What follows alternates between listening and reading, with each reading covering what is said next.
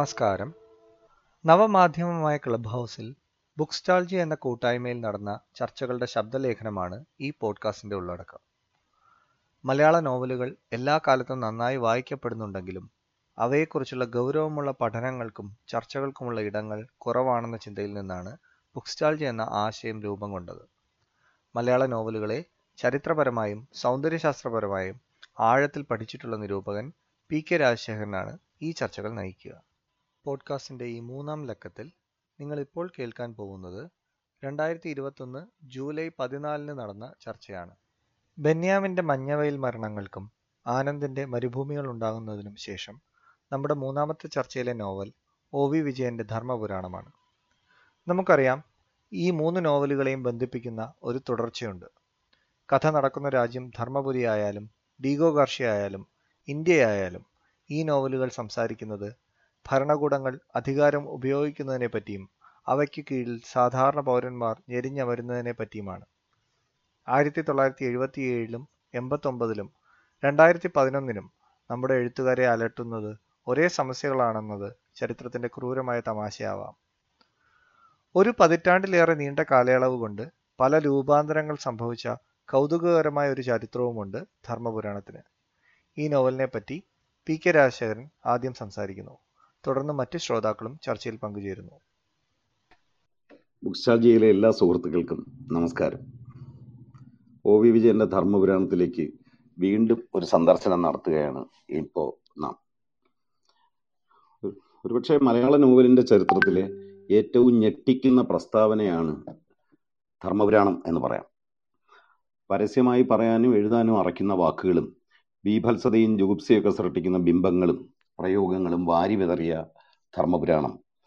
അത് പ്രസിദ്ധീകരിച്ച നാല് പതിറ്റാണ്ട് മുമ്പുള്ള കാലത്തെ വായനക്കാരിൽ ഉണ്ടാക്കിയ പ്രതികരണം നമുക്കിന്ന് ഊഹിക്കാവുന്നതേ ഉള്ളൂ. അന്നത്തെ ആളുകൾ തീർച്ചയായിട്ടും ഞെട്ടിത്തരിച്ചു പോയി കാണണം. സ്വാതന്ത്ര്യത്തിന്റെയും ജനാധിപത്യത്തിന്റെയും ഒക്കെ ശക്തിയിൽ ഇന്ത്യക്കാർക്കുണ്ടായിരുന്ന വിശ്വാസത്തെ കടപുഴക്കി എറിഞ്ഞതായിരുന്നു ആയിരത്തി തൊള്ളായിരത്തി എഴുപത്തി അഞ്ചിലെ അടിയന്തരാവസ്ഥ.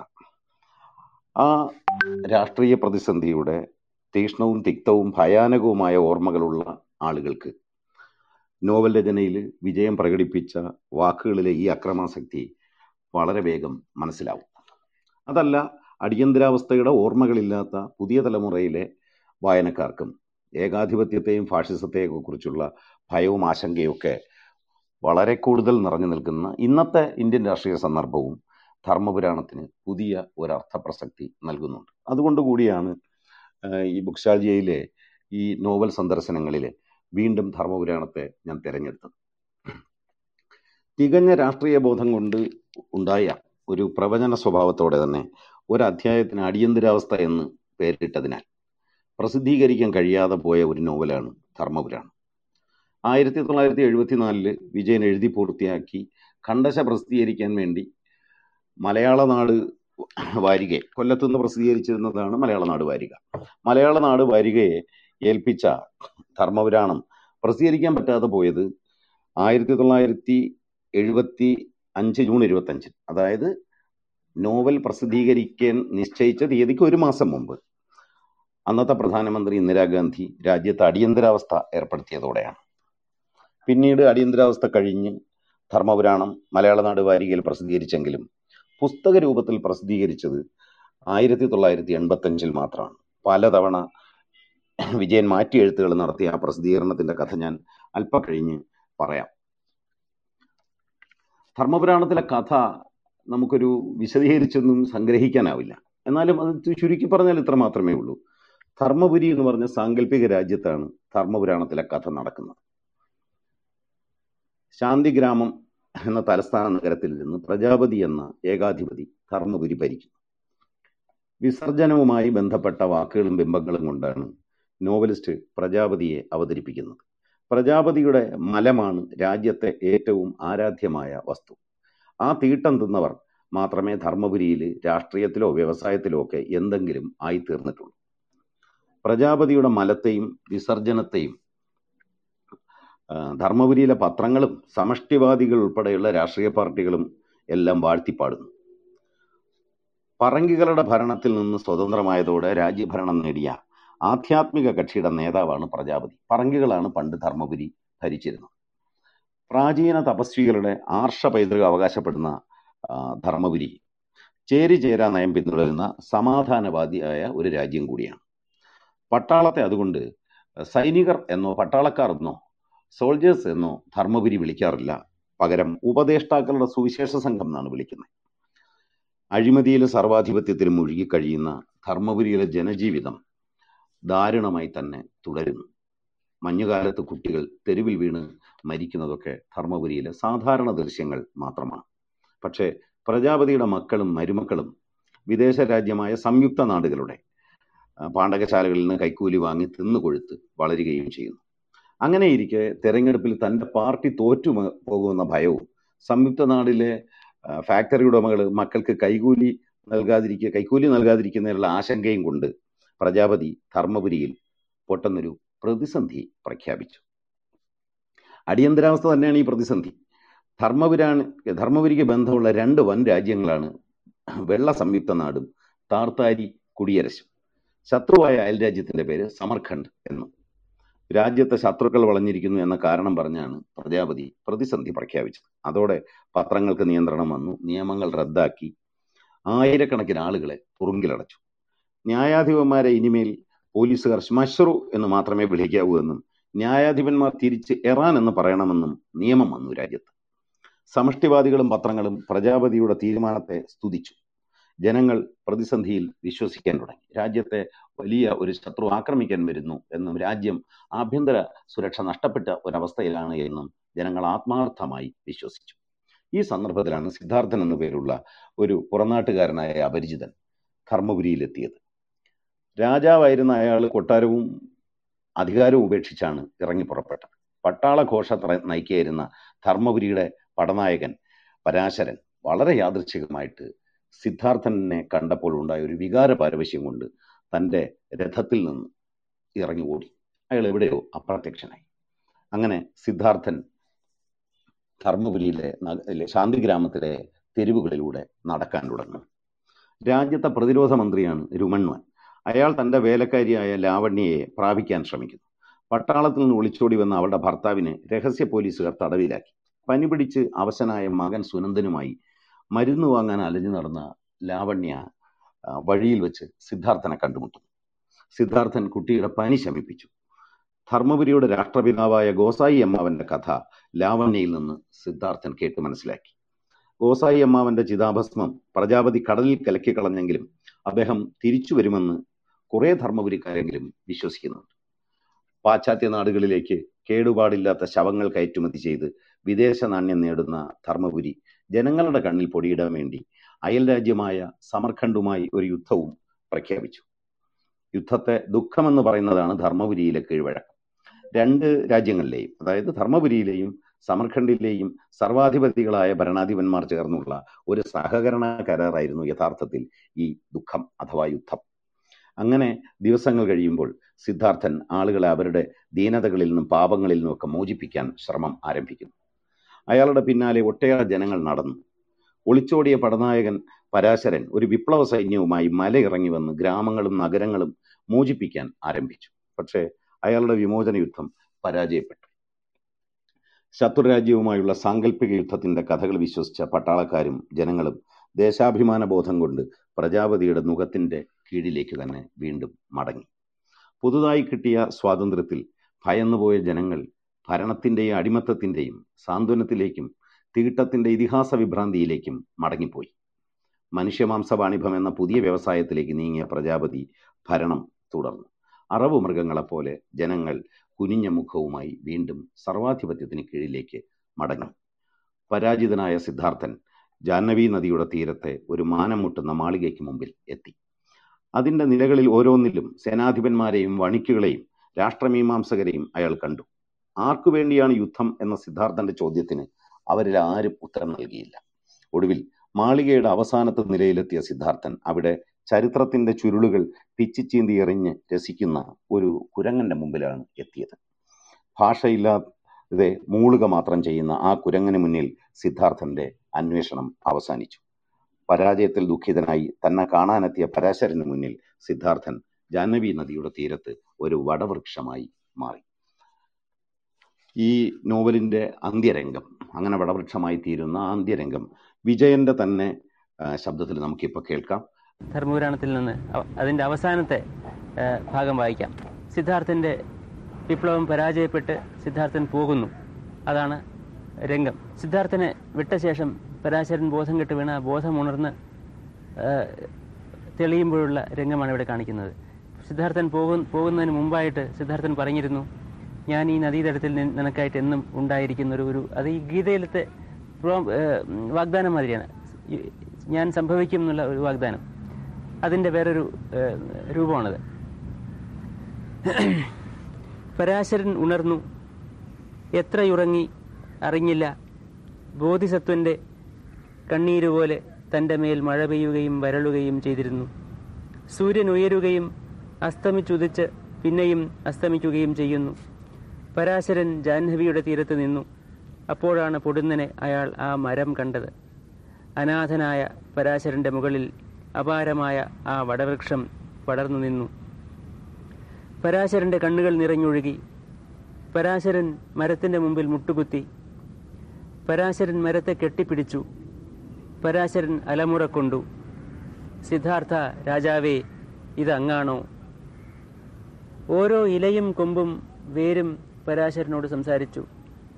അതൊരു സ്വരപ്രളയമായി. അതിന്റെ അർത്ഥം മനസ്സിലാകാതെ പടനായകൻ അതിന്റെ തിരകളിൽ മുങ്ങിപ്പൊങ്ങി. പരാശരൻ പ്രലപിച്ചു "എ, പറഞ്ഞു തരിക എനിക്ക് പറഞ്ഞു തരിക. വടവൃക്ഷം നിശബ്ദമായി. അരികിലൂടെ സനാതനയായ ജാഹ്നവി ഒഴുകിക്കടന്നു. ഒറ്റയ്ക്ക് പടനായകൻ ആ മഹാസസ്യത്തിന്റെ ചുവട്ടിൽ ഇരുന്നു. മൃഗസൃഷ്ടിയുടെ തീരാദുഃഖത്തിൽ പരാശരൻ പിന്നെയും പിന്നെയും കരഞ്ഞു. അയാളുടെ ചുമലിൽ ഞാന്നുകിടന്ന ആയുധം ഒരു കുഞ്ഞിനെപ്പോലെ ഉറങ്ങി. ഇവിടെയാണ് ഇത് അവസാനിക്കുന്നത്. ഈ സങ്കല്പത്തിന്റെ ഏറ്റവും എനിക്ക് കഴിയുന്ന എന്റെ എന്റെ ശക്തികൾക്കകത്ത് ഏറ്റവും പോയിനന്റ് ആയിട്ടുള്ള ഏറ്റവും തീക്ഷണമായിട്ടുള്ള ആവിഷ്കരണമാണിത്. അന്ത്യരംഗമാണ് നമ്മളിപ്പോൾ വിജയന്റെ തന്നെ ശബ്ദത്തിൽ കേട്ടത്. ധർമ്മപുരാണത്തിന്റെ പ്രസാധനത്തിന്റെ ചരിത്രത്തിന് സാധാരണ ഒരു പുസ്തകത്തിന്റെ പ്രസാധന ചരിത്രത്തിൽ നിന്ന് വ്യത്യസ്തമായി സാഹിത്യ ചരിത്രപരവും പത്രപ്രവർത്തന ചരിത്രപരവുമായ പ്രാധാന്യമുണ്ട്. ഒപ്പം ഇന്ത്യൻ ജനാധിപത്യത്തിന്റെ ചരിത്രത്തെക്കുറിച്ചുകൂടി ഈ പുസ്തകത്തിന്റെ പ്രസിദ്ധീകരണം നമ്മെ ഓർമ്മിപ്പിക്കുന്നുണ്ട്. ആയിരത്തി തൊള്ളായിരത്തി എഴുപതുകളുടെ ആദ്യത്തിലാണ് ധർമ്മപുരാണത്തിലെ കഥയുടെ കേന്ദ്രബിംബങ്ങൾ തന്റെ മനസ്സിൽ മുളയെടുത്തതെന്ന് ഒ വി വിജയൻ തന്നെ പറഞ്ഞിട്ടുണ്ട്. ആയിരത്തി തൊള്ളായിരത്തി എഴുപത്തിരണ്ടിലാണ് അദ്ദേഹം നോവൽ എഴുതാൻ തുടങ്ങിയത്. ആയിരത്തി തൊള്ളായിരത്തി എഴുപത്തിനാലാകുമ്പോഴേക്കും അദ്ദേഹം നോവൽ ഏറെക്കുറെ എഴുതി തീർക്കുകയും ചെയ്തിരുന്നു. അപ്പോൾ വിജയന്റെ തന്നെ ഭാഷയിൽ പറഞ്ഞാൽ ആദ്യത്തെ പതി പകർപ്പിന്റെ പരുക്കത്തങ്ങളെ ഒന്ന് മയപ്പെടുത്താൻ പിന്നെയും സമയമെടുത്തു. ആ, അങ്ങനെ തിരുത്തി മാറ്റി പരിഷ്കരിച്ചെടുത്ത ആ നോവൽ മലയാള നാട് വാരികയിൽ ഖണ്ഡശയായി പ്രസിദ്ധീകരിക്കാമെന്ന് അതിന്റെ പത്രാധിപർ എസ് കെ നായർ സമ്മതിച്ചു. ഈ- സന്ദർഭത്തിൽ നമ്മൾ മലയാള നാട് വാരികയെക്കുറിച്ച് കൂടി അറിയേണ്ടതുണ്ട്. ആയിരത്തി തൊള്ളായിരത്തി അറുപത്തി ഒമ്പതിൽ കൊല്ലത്ത് നിന്ന് പ്രസിദ്ധീകരിച്ച മലയാള നാട് വാരിക സെൻസേഷണലായ ഒരു സാഹിത്യ പ്രസിദ്ധീകരണമായിരുന്നു. അത് ഒരേ സമയം സെൻസേഷണൽ ലിറ്ററേച്ചറും ഉയർന്ന അവാൻഗാർഡ് എന്ന് പറയാവുന്ന ആധുനികതാ സാഹിത്യവും അച്ചടിച്ച ഈ പ്രസിദ്ധീകരണം. അത് പുസ്തക വലിപ്പത്തിൽ ഡിമ എട്ടിലൊന്ന് സൈസിലാണ് പ്രസിദ്ധീകരിച്ചത്. ആയിരത്തി തൊള്ളായിരത്തി എൺപത്തി നാലിൽ അതിന്റെ പ്രസിദ്ധീകരണം അവസാനിച്ചു. പിന്നീട് എസ് കെ നായർ മരിച്ചു. മലയാള നാട് ഇന്ന് കയ്യിൽ എന്റെ ഒരു കോപ്പി പോലും ഇന്ന് കിട്ടുക എളുപ്പമല്ല. വലിയ ലൈബ്രറികളിലൊക്കെ മാത്രമേ അവ ഉണ്ടാകൂ. ആയിരത്തി തൊള്ളായിരത്തി അറുപത്തി ഒമ്പതിൽ മെയ്യിൽ അതിന്റെ ഒന്നാമത്തെ ലക്കത്തിലാണ് എം കൃഷ്ണൻ നായരുടെ സാഹിത്യവാര ഫലം പ്രസിദ്ധീകരിച്ചു തുടങ്ങിയത്. അങ്ങനെ ഒട്ടേറെ പുതുമകൾ അവതരിപ്പിച്ച മലയാള നാടിന് മലയാളത്തിലെ ആധുനികതാ സാഹിത്യത്തിന്റെ വളർച്ചയിൽ നിർണായകമായ പങ്കുണ്ട്. എം മുകുന്ദന്റെയും കാക്കനാടന്റെയും ഒ വി വിജയന്റെ ഒക്കെ ഒട്ടേറെ രചനകൾ. വിജയന്റെ ഇന്ദ്രപ്രസ്ഥം എന്ന് പറഞ്ഞ പങ്ക്തിയും അതിനകത്താണ് ആരംഭിച്ചത്. സച്ചിദാനന്ദന്റെ വളരെയധികം കവിതകളും അച്ചടിച്ചു വന്നത് അതിനകത്താണ്. അപ്പോൾ അങ്ങനെ എസ് കെ നായർ അത് സമ്മതിച്ചെങ്കിലും ആയിരത്തി തൊള്ളായിരത്തി എഴുപത്തി അഞ്ച് ജൂലൈ ഇരുപത്തി അഞ്ചാം തീയതിയിൽ ലക്കത്തിൽ ധർമ്മപുരാണം പ്രസിദ്ധീകരണം തുടങ്ങാമെന്നാണ് അദ്ദേഹം തീരുമാനിച്ചത്. ആയിര അത് അങ്ങനെ പറഞ്ഞുകൊണ്ടുള്ള പരസ്യങ്ങൾ തുടർച്ചയായി അക്കാലത്തെ വാരികയിൽ പ്രസിദ്ധീകരിക്കുകയും ചെയ്തു. ആയിരത്തി തൊള്ളായിരത്തി എഴുപത്തിരണ്ടിൽ നോവൽ എഴുതി തീരുമ്പോൾ നാലാമത്തെ അധ്യായത്തിന് അടിയന്തരാവസ്ഥ എന്നാണ് വിജയൻ പേരിട്ടത്. അന്ന് ഇന്ത്യയിൽ അടിയന്തരാവസ്ഥയൊന്നും ആരും ആലോചിച്ചിട്ട് പോലും ഉണ്ടാകില്ല. പക്ഷെ പ്രസിദ്ധീകരണം നിശ്ചയിച്ച ജൂലൈ എഴുപത്തി അഞ്ച് ജൂലൈ ഇരുപത്തി അഞ്ചിന് കൃത്യ ഒരു മാസം മുമ്പ് ഇന്ദിരാഗാന്ധി ആയിരത്തി തൊള്ളായിരത്തി എഴുപത്തി അഞ്ച് ജൂൺ ഇരുപത്തി അഞ്ചിന് അടിയന്തരാവസ്ഥ പ്രഖ്യാപിച്ചു. അതോടുകൂടി മലയാള നാട് നോവൽ പ്രസിദ്ധീകരിക്കേണ്ട എന്ന് തീരുമാനിച്ചു. അങ്ങനെ ഒന്നും പ്രസിദ്ധീകരിക്കാൻ പറ്റുന്ന കാലമായിരുന്നില്ല. കടുത്ത സെൻഷ സെൻസർഷിപ്പും ലോക്കപ്പ് മർദ്ദനങ്ങളും ലോക്കപ്പ് മരണങ്ങളും നിയമനിഷേധങ്ങളും എല്ലാം നിറഞ്ഞു നിന്ന ആ പത്തൊമ്പത് മാസത്തെ അടിയന്തരാവസ്ഥക്കാലം. ആയിരത്തി തൊള്ളായിരത്തി എഴുപത്തി ഏഴിൽ അടിയന്തരാവസ്ഥ പിൻവലിച്ചപ്പോൾ നോവൽ പിന്നെയും ഒ വി വിജയൻ തിരുത്തി എഴുതി അടിയന്തരാവസ്ഥയുടെ അസുഖകരമായ അനുഭവങ്ങൾ തന്റെ കാഴ്ചപ്പാടിനെ വികലമാക്കിയതുകൊണ്ട് ആ വൈകല്യങ്ങളെല്ലാം നോവലിൽ താൻ കുത്തി നിറച്ചു എന്ന് വിജയൻ പിന്നീട് എഴുതിയിട്ടുണ്ട്. ആ രൂപത്തിൽ ആയിരത്തി തൊള്ളായിരത്തി എഴുപത്തി ഏഴ് സെപ്റ്റംബർ പതിനെട്ട് ലക്കത്തിൽ ആ ലക്കം മുതൽ മലയാള നാടിലെ ധർമ്മപുരാണം ഖണ്ഡശ പ്രസിദ്ധീകരിക്കാൻ തുടങ്ങി. നോവൽ പ്രസിദ്ധീകരിക്കുന്നതിന് തൊട്ടു മുമ്പുള്ള ലക്കത്തിൽ മലയാള നാടിലുള്ള പ്രസിദ്ധീകരണത്തിൽ പ്രസിദ്ധീകരണത്തിനുള്ള പ്രവേശിക എന്നതുപോലെ വിജയന്റെ രണ്ട് കത്തുകൾ പ്രസിദ്ധീകരിച്ചിരുന്നു. ഈ കത്തുകൾ അവിടെ അല്ലാതെ മറ്റ് പുസ്തകങ്ങളിലോ വിജയന്റെ ലേഖന സമാഹാരങ്ങളിലോ ധർമ്മപുരാണത്തിന്റെ പതിപ്പുകളിലോ ഒന്നും തന്നെ ഇതുവരെ പ്രസിദ്ധീകരിച്ചിട്ടില്ല. അതുകൊണ്ട് ആ കാലത്തിന് ശേഷം ഒരുപക്ഷെ ഇപ്പോഴായിരിക്കും ഇത് വായനക്കാർ വായിക്കുകയല്ല കേൾക്കാനുള്ള ഒരു അവസരം കിട്ടുന്നത്. അടിയന്തരാവസ്ഥയ്ക്ക് മുമ്പ് പ്രസിദ്ധീകരിക്കുന്നതിന്റെ ഭാഗമായി വായനക്കാരോട് എന്ന തലക്കെട്ടിൽ വിജയൻ ഒരു പ്രസ്താവന എഴുതിയിരുന്നു. ആ പ്രസ്താവന പ്രസിദ്ധീകരിക്കപ്പെടാതെ പോയി. പക്ഷേ എഴുപത്തിയേഴിലെ പുനഃപ്രസിദ്ധീകരണത്തിൽ അത് മലയാള നാട് എടുത്തു ചേർത്ത് പ്രസിദ്ധീകരിച്ചു. ആയിരത്തി തൊള്ളായിരത്തി എഴുപത്തി അഞ്ച് ഏപ്രിലിൽ ചെന്നൈയിൽ നിന്ന് വായനക്കാരോട് എന്ന പേരിൽ എഴുതിയ ആ പ്രസ്താവനയിൽ വിജയം പറഞ്ഞത് ഇങ്ങനെയാണ്. സത്യവാനും അസത്യവാനും പാപമില്ലാത്തവനും പാപിയും തമ്മിലുള്ള വൈരുദ്ധ്യമാണ് ഇതിവൃത്തം. ദാർശനികമായ അർത്ഥത്തിൽ ഇതത്രേ മനുഷ്യന്റെ മൗലിക വിപ്ലവവും ആസുരവും വിരൂപവുമായ അല്ലെങ്കിൽ സൗന്ദര്യവിധ്വംസകമായ ഒട്ടേറെ ഭാഗങ്ങൾ ധർമ്മപുരാണത്തിൽ ഉണ്ട്. കലയിലും ജീവിതത്തിലും പ്രശ്നങ്ങൾക്ക് പരിഹാരം കാണാതെ വരുമ്പോൾ ഉണ്ടാവുന്ന കയ്പാണ് ഈ വൈരൂപ്യത്തിന് കാരണം. പോംവഴികൾ ഒന്നും കുറിക്കാൻ ധൈര്യപ്പെടാത്ത ഒരു കൃതിയാണ് ധർമ്മപുരാണം. മറ്റൊരു കാര്യം കൂടി. ഇത് നമ്മുടെ നാടിനെ വികസനം ചെയ്യാനുള്ള ഒരു ശ്രമമല്ല. ധർമ്മപുരി ഇന്ത്യയാണെന്ന് തെറ്റിദ്ധരിക്കരുത്. ധർമ്മപുരി വ്യത്യസ്തമായ തോതുകളിൽ എല്ലാ രാഷ്ട്രങ്ങളുമാണ്. ഖസാക്കിന് ശേഷം സാത്വികവും സുന്ദരവുമായ ഒരു കൃതി എഴുതണമെന്നായിരുന്നു മോഹം. പക്ഷേ ധർമ്മപുരിയുടെ ദർശനം എന്നെ അലട്ടി. ആ അലട്ടൽ നിങ്ങളുമായി പങ്കിടാൻ ഞാനിവിടെ തുനിയുന്നു. ധർമ്മപുരാണം സാധാരണ അർത്ഥത്തിൽ ആസ്വാദ്യമായ ഒരു കഥയല്ല. നിങ്ങളുടെ കുട്ടികൾ ഇത് വായിക്കരുത്. കളങ്കവും കാഠിന്യവും അറിഞ്ഞ നിങ്ങൾ മാത്രം വെറുത്താലും അറച്ചാലും ഇത് വായിച്ചു തീർക്കുക. മുഴുവനും വായിക്കുകയും എന്നോട് പൊറുക്കുകയും ചെയ്യുക. എന്നിങ്ങനെയാണ് വിജയൻ തന്റെ വായനക്കാരോട് അഭ്യർത്ഥിച്ചത്. പക്ഷേ ആ അഭ്യർത്ഥന അച്ചടിക്കപ്പെടാതെ പോയി. ഇന്ദിരാഗാന്ധിയുടെ ഭരണകൂടം ഉടനടി അടിയന്തരാവസ്ഥ പ്രഖ്യാപിക്കുമെന്ന് വിജയന് അറിയാമായിരുന്നു കാണില്ല. പക്ഷേ വർഷങ്ങളോളായി വർഷങ്ങളായി ഡൽഹിയിൽ പ്രവർത്തിക്കുകയായിരുന്ന പത്രപ്രവർത്തകനും കാർട്ടൂണിസ്റ്റും രാഷ്ട്രീയ ചിന്തകനുമായ വിജയന് ആ നിലയിൽ എഴുപതുകളുടെ തുടക്കത്തിലെ ഇന്ത്യൻ രാഷ്ട്രീയത്തിൽ വന്നുകൊണ്ടിരുന്ന മാറ്റങ്ങളും ആയിരത്തി തൊള്ളായിരത്തി എഴുപത്തിരണ്ടിൽ ഗുജറാത്തിലും ബീഹാറിലും ഒക്കെ ഉണ്ടായ അതിശക്തമായ വിദ്യാർത്ഥി പ്രക്ഷോഭവും അതിനെ തുടർന്ന് ഉണ്ടായ ജയപ്രകാശ് നാരായണന്റെ നേതൃത്വത്തിൽ ഉണ്ടായ ജെ പി പ്രസ്ഥാനവും ഇന്ദിരാഗാന്ധിയുടെ വർദ്ധിച്ചു വന്ന സർവാധിപത്യ സ്വഭാവമെല്ലാം അടിയന്തരാവസ്ഥ എന്ന സാധ്യതയെക്കുറിച്ചുള്ള ആശങ്ക തീർച്ചയായിട്ടും ഉണ്ടാക്കി ഉണ്ടാക്കിയിരിക്കണം. അതിന്റെ ഫലമായിട്ടാണ് അദ്ദേഹം ധർമ്മപുരാണം എഴുതിയത്.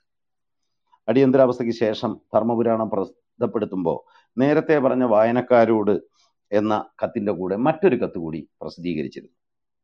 അത് മലയാള നാടിന്റെ പത്രാധിപർ എസ് കെ നായരെ സംബോധന ചെയ്തുകൊണ്ടുള്ള വെളിച്ചം കാണുന്നു എന്ന തലക്കെട്ടിലുള്ള ഒരു കത്താണ്. ആ കത്തിൽ വിജയൻ എഴുതി വെളിച്ചം കാണില്ലെന്ന് താങ്കളും ഞാനും കരുതിയ പുരാണം വെളിച്ചം കാണുകയാണ്. നാലാം അധ്യായത്തിന് അടിയന്തരാവസ്ഥ എന്ന് പേര് കൊടുത്തപ്പോൾ അതൊരു പ്രവചനമാവുമെന്ന് ഞാൻ കരുതിയിരുന്നില്ല. ആ പത്തൊമ്പത് ഇരുണ്ട മാസങ്ങളിൽ കേരളത്തിലെ ജനങ്ങളാവട്ടെ സങ്കുചിതമായ ഒരു പ്രാന്തീയത പുലർത്തി ആശ്വസിച്ചു. ലജ്ജയില്ലാതെ ഒരമ്മയുടെയും മകന്റെയും രാജ്യദ്രോഹത്തെ വാഴ്ത്താൻ നമ്മിൽ ആരെങ്കിലും തൂലിക ചലിപ്പിച്ചിട്ടുണ്ടെങ്കിൽ അങ്ങനെ ചെയ്തവർ തെറ്റുകാരാണ്. എന്റെ ആസ്ഥാനമായ വടക്കൻ പ്രവിശ്യകളിൽ കണ്ടതും കേട്ടതും ഞാൻ ഒരിക്കലും മറക്കില്ല. അതിന്റെ ബിംബങ്ങളിൽ നിന്ന് എനിക്ക് ഒരിക്കലും മോചനം നേടാൻ കഴിയുകയുമില്ല. അധമവും അലീമസവുമായ ഈ കഥയെപ്പോലെ വീണ്ടും ഒന്ന് എഴുതാൻ ഈശ്വരൻ എന്നെ വിധിക്കാതിരിക്കട്ടെ. മലയാള നാട്ടിൽ നോവൽ പ്രസിദ്ധീകരിച്ചെങ്കിലും പുസ്തകമാക്കാൻ വിജയൻ വലിയ ഉത്സാഹമൊന്നും കാണിച്ചില്ല. ഏഴു വർഷം കൂടി കഴിഞ്ഞ് ആയിരത്തി തൊള്ളായിരത്തി എൺപത്തി അഞ്ചിൽ ഓഗസ്റ്റിലാണ് ധർമ്മപുരാണം പുസ്തകമായി പ്രസിദ്ധീകരിച്ചത്. ഡി സി ബുക്സിന്റെ ആയിരാമത്തെ പുസ്തകം കൂടിയായിരുന്നു അത് എന്നൊരു സവിശേഷതയും ഉണ്ട്. ആയിരത്തി തൊള്ളായിരത്തി എൺപത്തി ഏഴിലെ രണ്ടാം പതിപ്പിലും ആയിരത്തി തൊള്ളായിരത്തി എൺപത്തി എട്ട് മാർച്ചിലെ മൂന്നാം പതിപ്പിലും വിജയൻ വീണ്ടും നോവൽ തിരുത്തി എഴുതി. ആയിരത്തി തൊള്ളായിരത്തി എൺപത്തി എട്ട് നവംബറിൽ പിന്നെയും തിരുത്തൽ വരുത്തി ഒരു നാലാം പതിപ്പ് പ്രസിദ്ധീകരിച്ചു. ആ നാലാം പതിപ്പിലെ അടിസ്ഥാനപരമായ ഒട്ടേറെ മാറ്റങ്ങൾ നോവലിൽ വന്നു. ആ മാറ്റങ്ങളോടുകൂടിയ പതിപ്പാണ് ഇപ്പോഴും ധർമ്മപുരാണം. ആ അതാണ് ഏറ്റവും ആധികാരികമായ പതിപ്പ് പതിപ്പ്. അതിനു മുമ്പുള്ള പതിപ്പുകളെ ഇനി നമുക്ക് ഗവേഷണത്തിനോ പഠനത്തിനോ വായനയ്ക്കോ ആശ്രയിച്ചാൽ അത് ശരിയാവില്ല.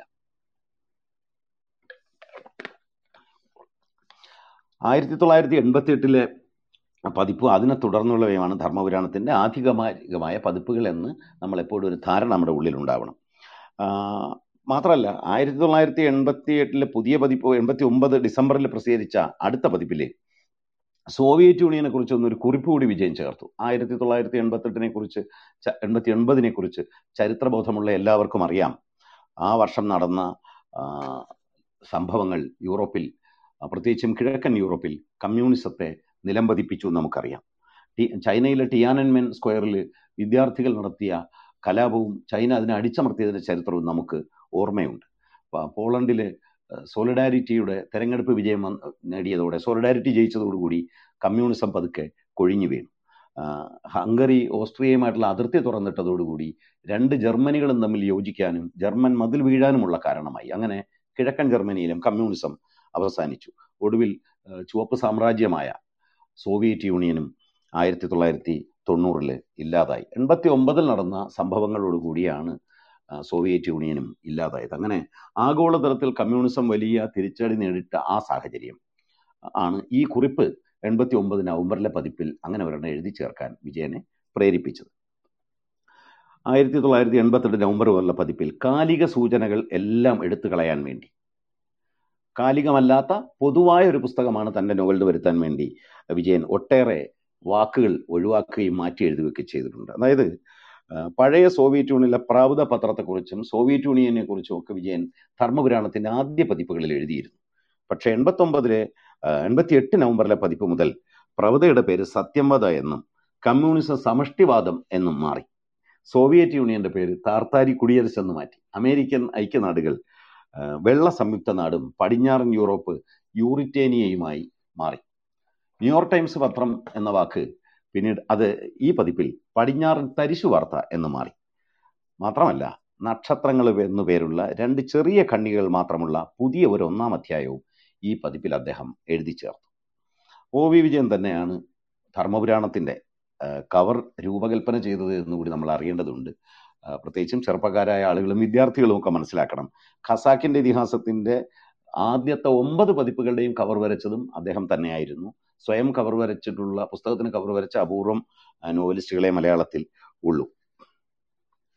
തന്റെ നോവൽ എന്തിനാണ് താൻ ധർമ്മപുരാണം എഴുതിയത് എന്ന് വിജയൻ തന്നെ വിശദീകരിക്കുന്നത് അദ്ദേഹത്തിന്റെ ശബ്ദത്തിൽ ഒന്നുകൂടി കേട്ടിട്ട്. അദ്ദേഹം മറ്റൊരു സന്ദർഭത്തിൽ പറഞ്ഞതുകൂടി കേട്ടിട്ട് നമുക്ക് നോവലിന്റെ ഉള്ളറകളിലേക്ക് പ്രവേശിക്കാം. ഇത്രയും വർഷത്തിന് ശേഷം ഈ നോവൽ വീണ്ടും വായിക്കുമ്പോൾ എന്തൊക്കെ അർത്ഥങ്ങളാണ് നമ്മുടെ മുമ്പിൽ പ്രസക്തിയോടുകൂടി ഉയർന്നു വരുന്നതെന്ന് കേൾക്കാം. അതിനു മുമ്പ് വിജയന്റെ ശബ്ദം കേൾക്കാം. ഈ മൂന്ന് നോവലുകളിലും ഈ ഖസാക്കിലും ധർമ്മപുരാണത്തിലും ഈ ഇപ്പോൾ വരുന്ന ഗുരുസാഗരത്തിലും ഒരു അന്വേഷണത്തിന്റെ തുടർച്ചയുണ്ട്. രവി ഒറ്റയ്ക്കുള്ളൊരു അന്വേഷ അന്വേഷകൻ. അയാൾ തനിച്ച് അയാളുടെ പ്രതികരണങ്ങളിലൂടെ അയാൾക്ക് അറിവില്ല ഒരു ശിക്ഷണമില്ലാതെ അയാൾ ആരായിയാണ്? ഒന്നും കണ്ടെത്തുന്നില്ല. അവിടെ അവസാനിക്കുന്നു. പരാശരൻ ധർമ്മപുരാണത്തിലെ പരാശരൻ ആരായുന്നു?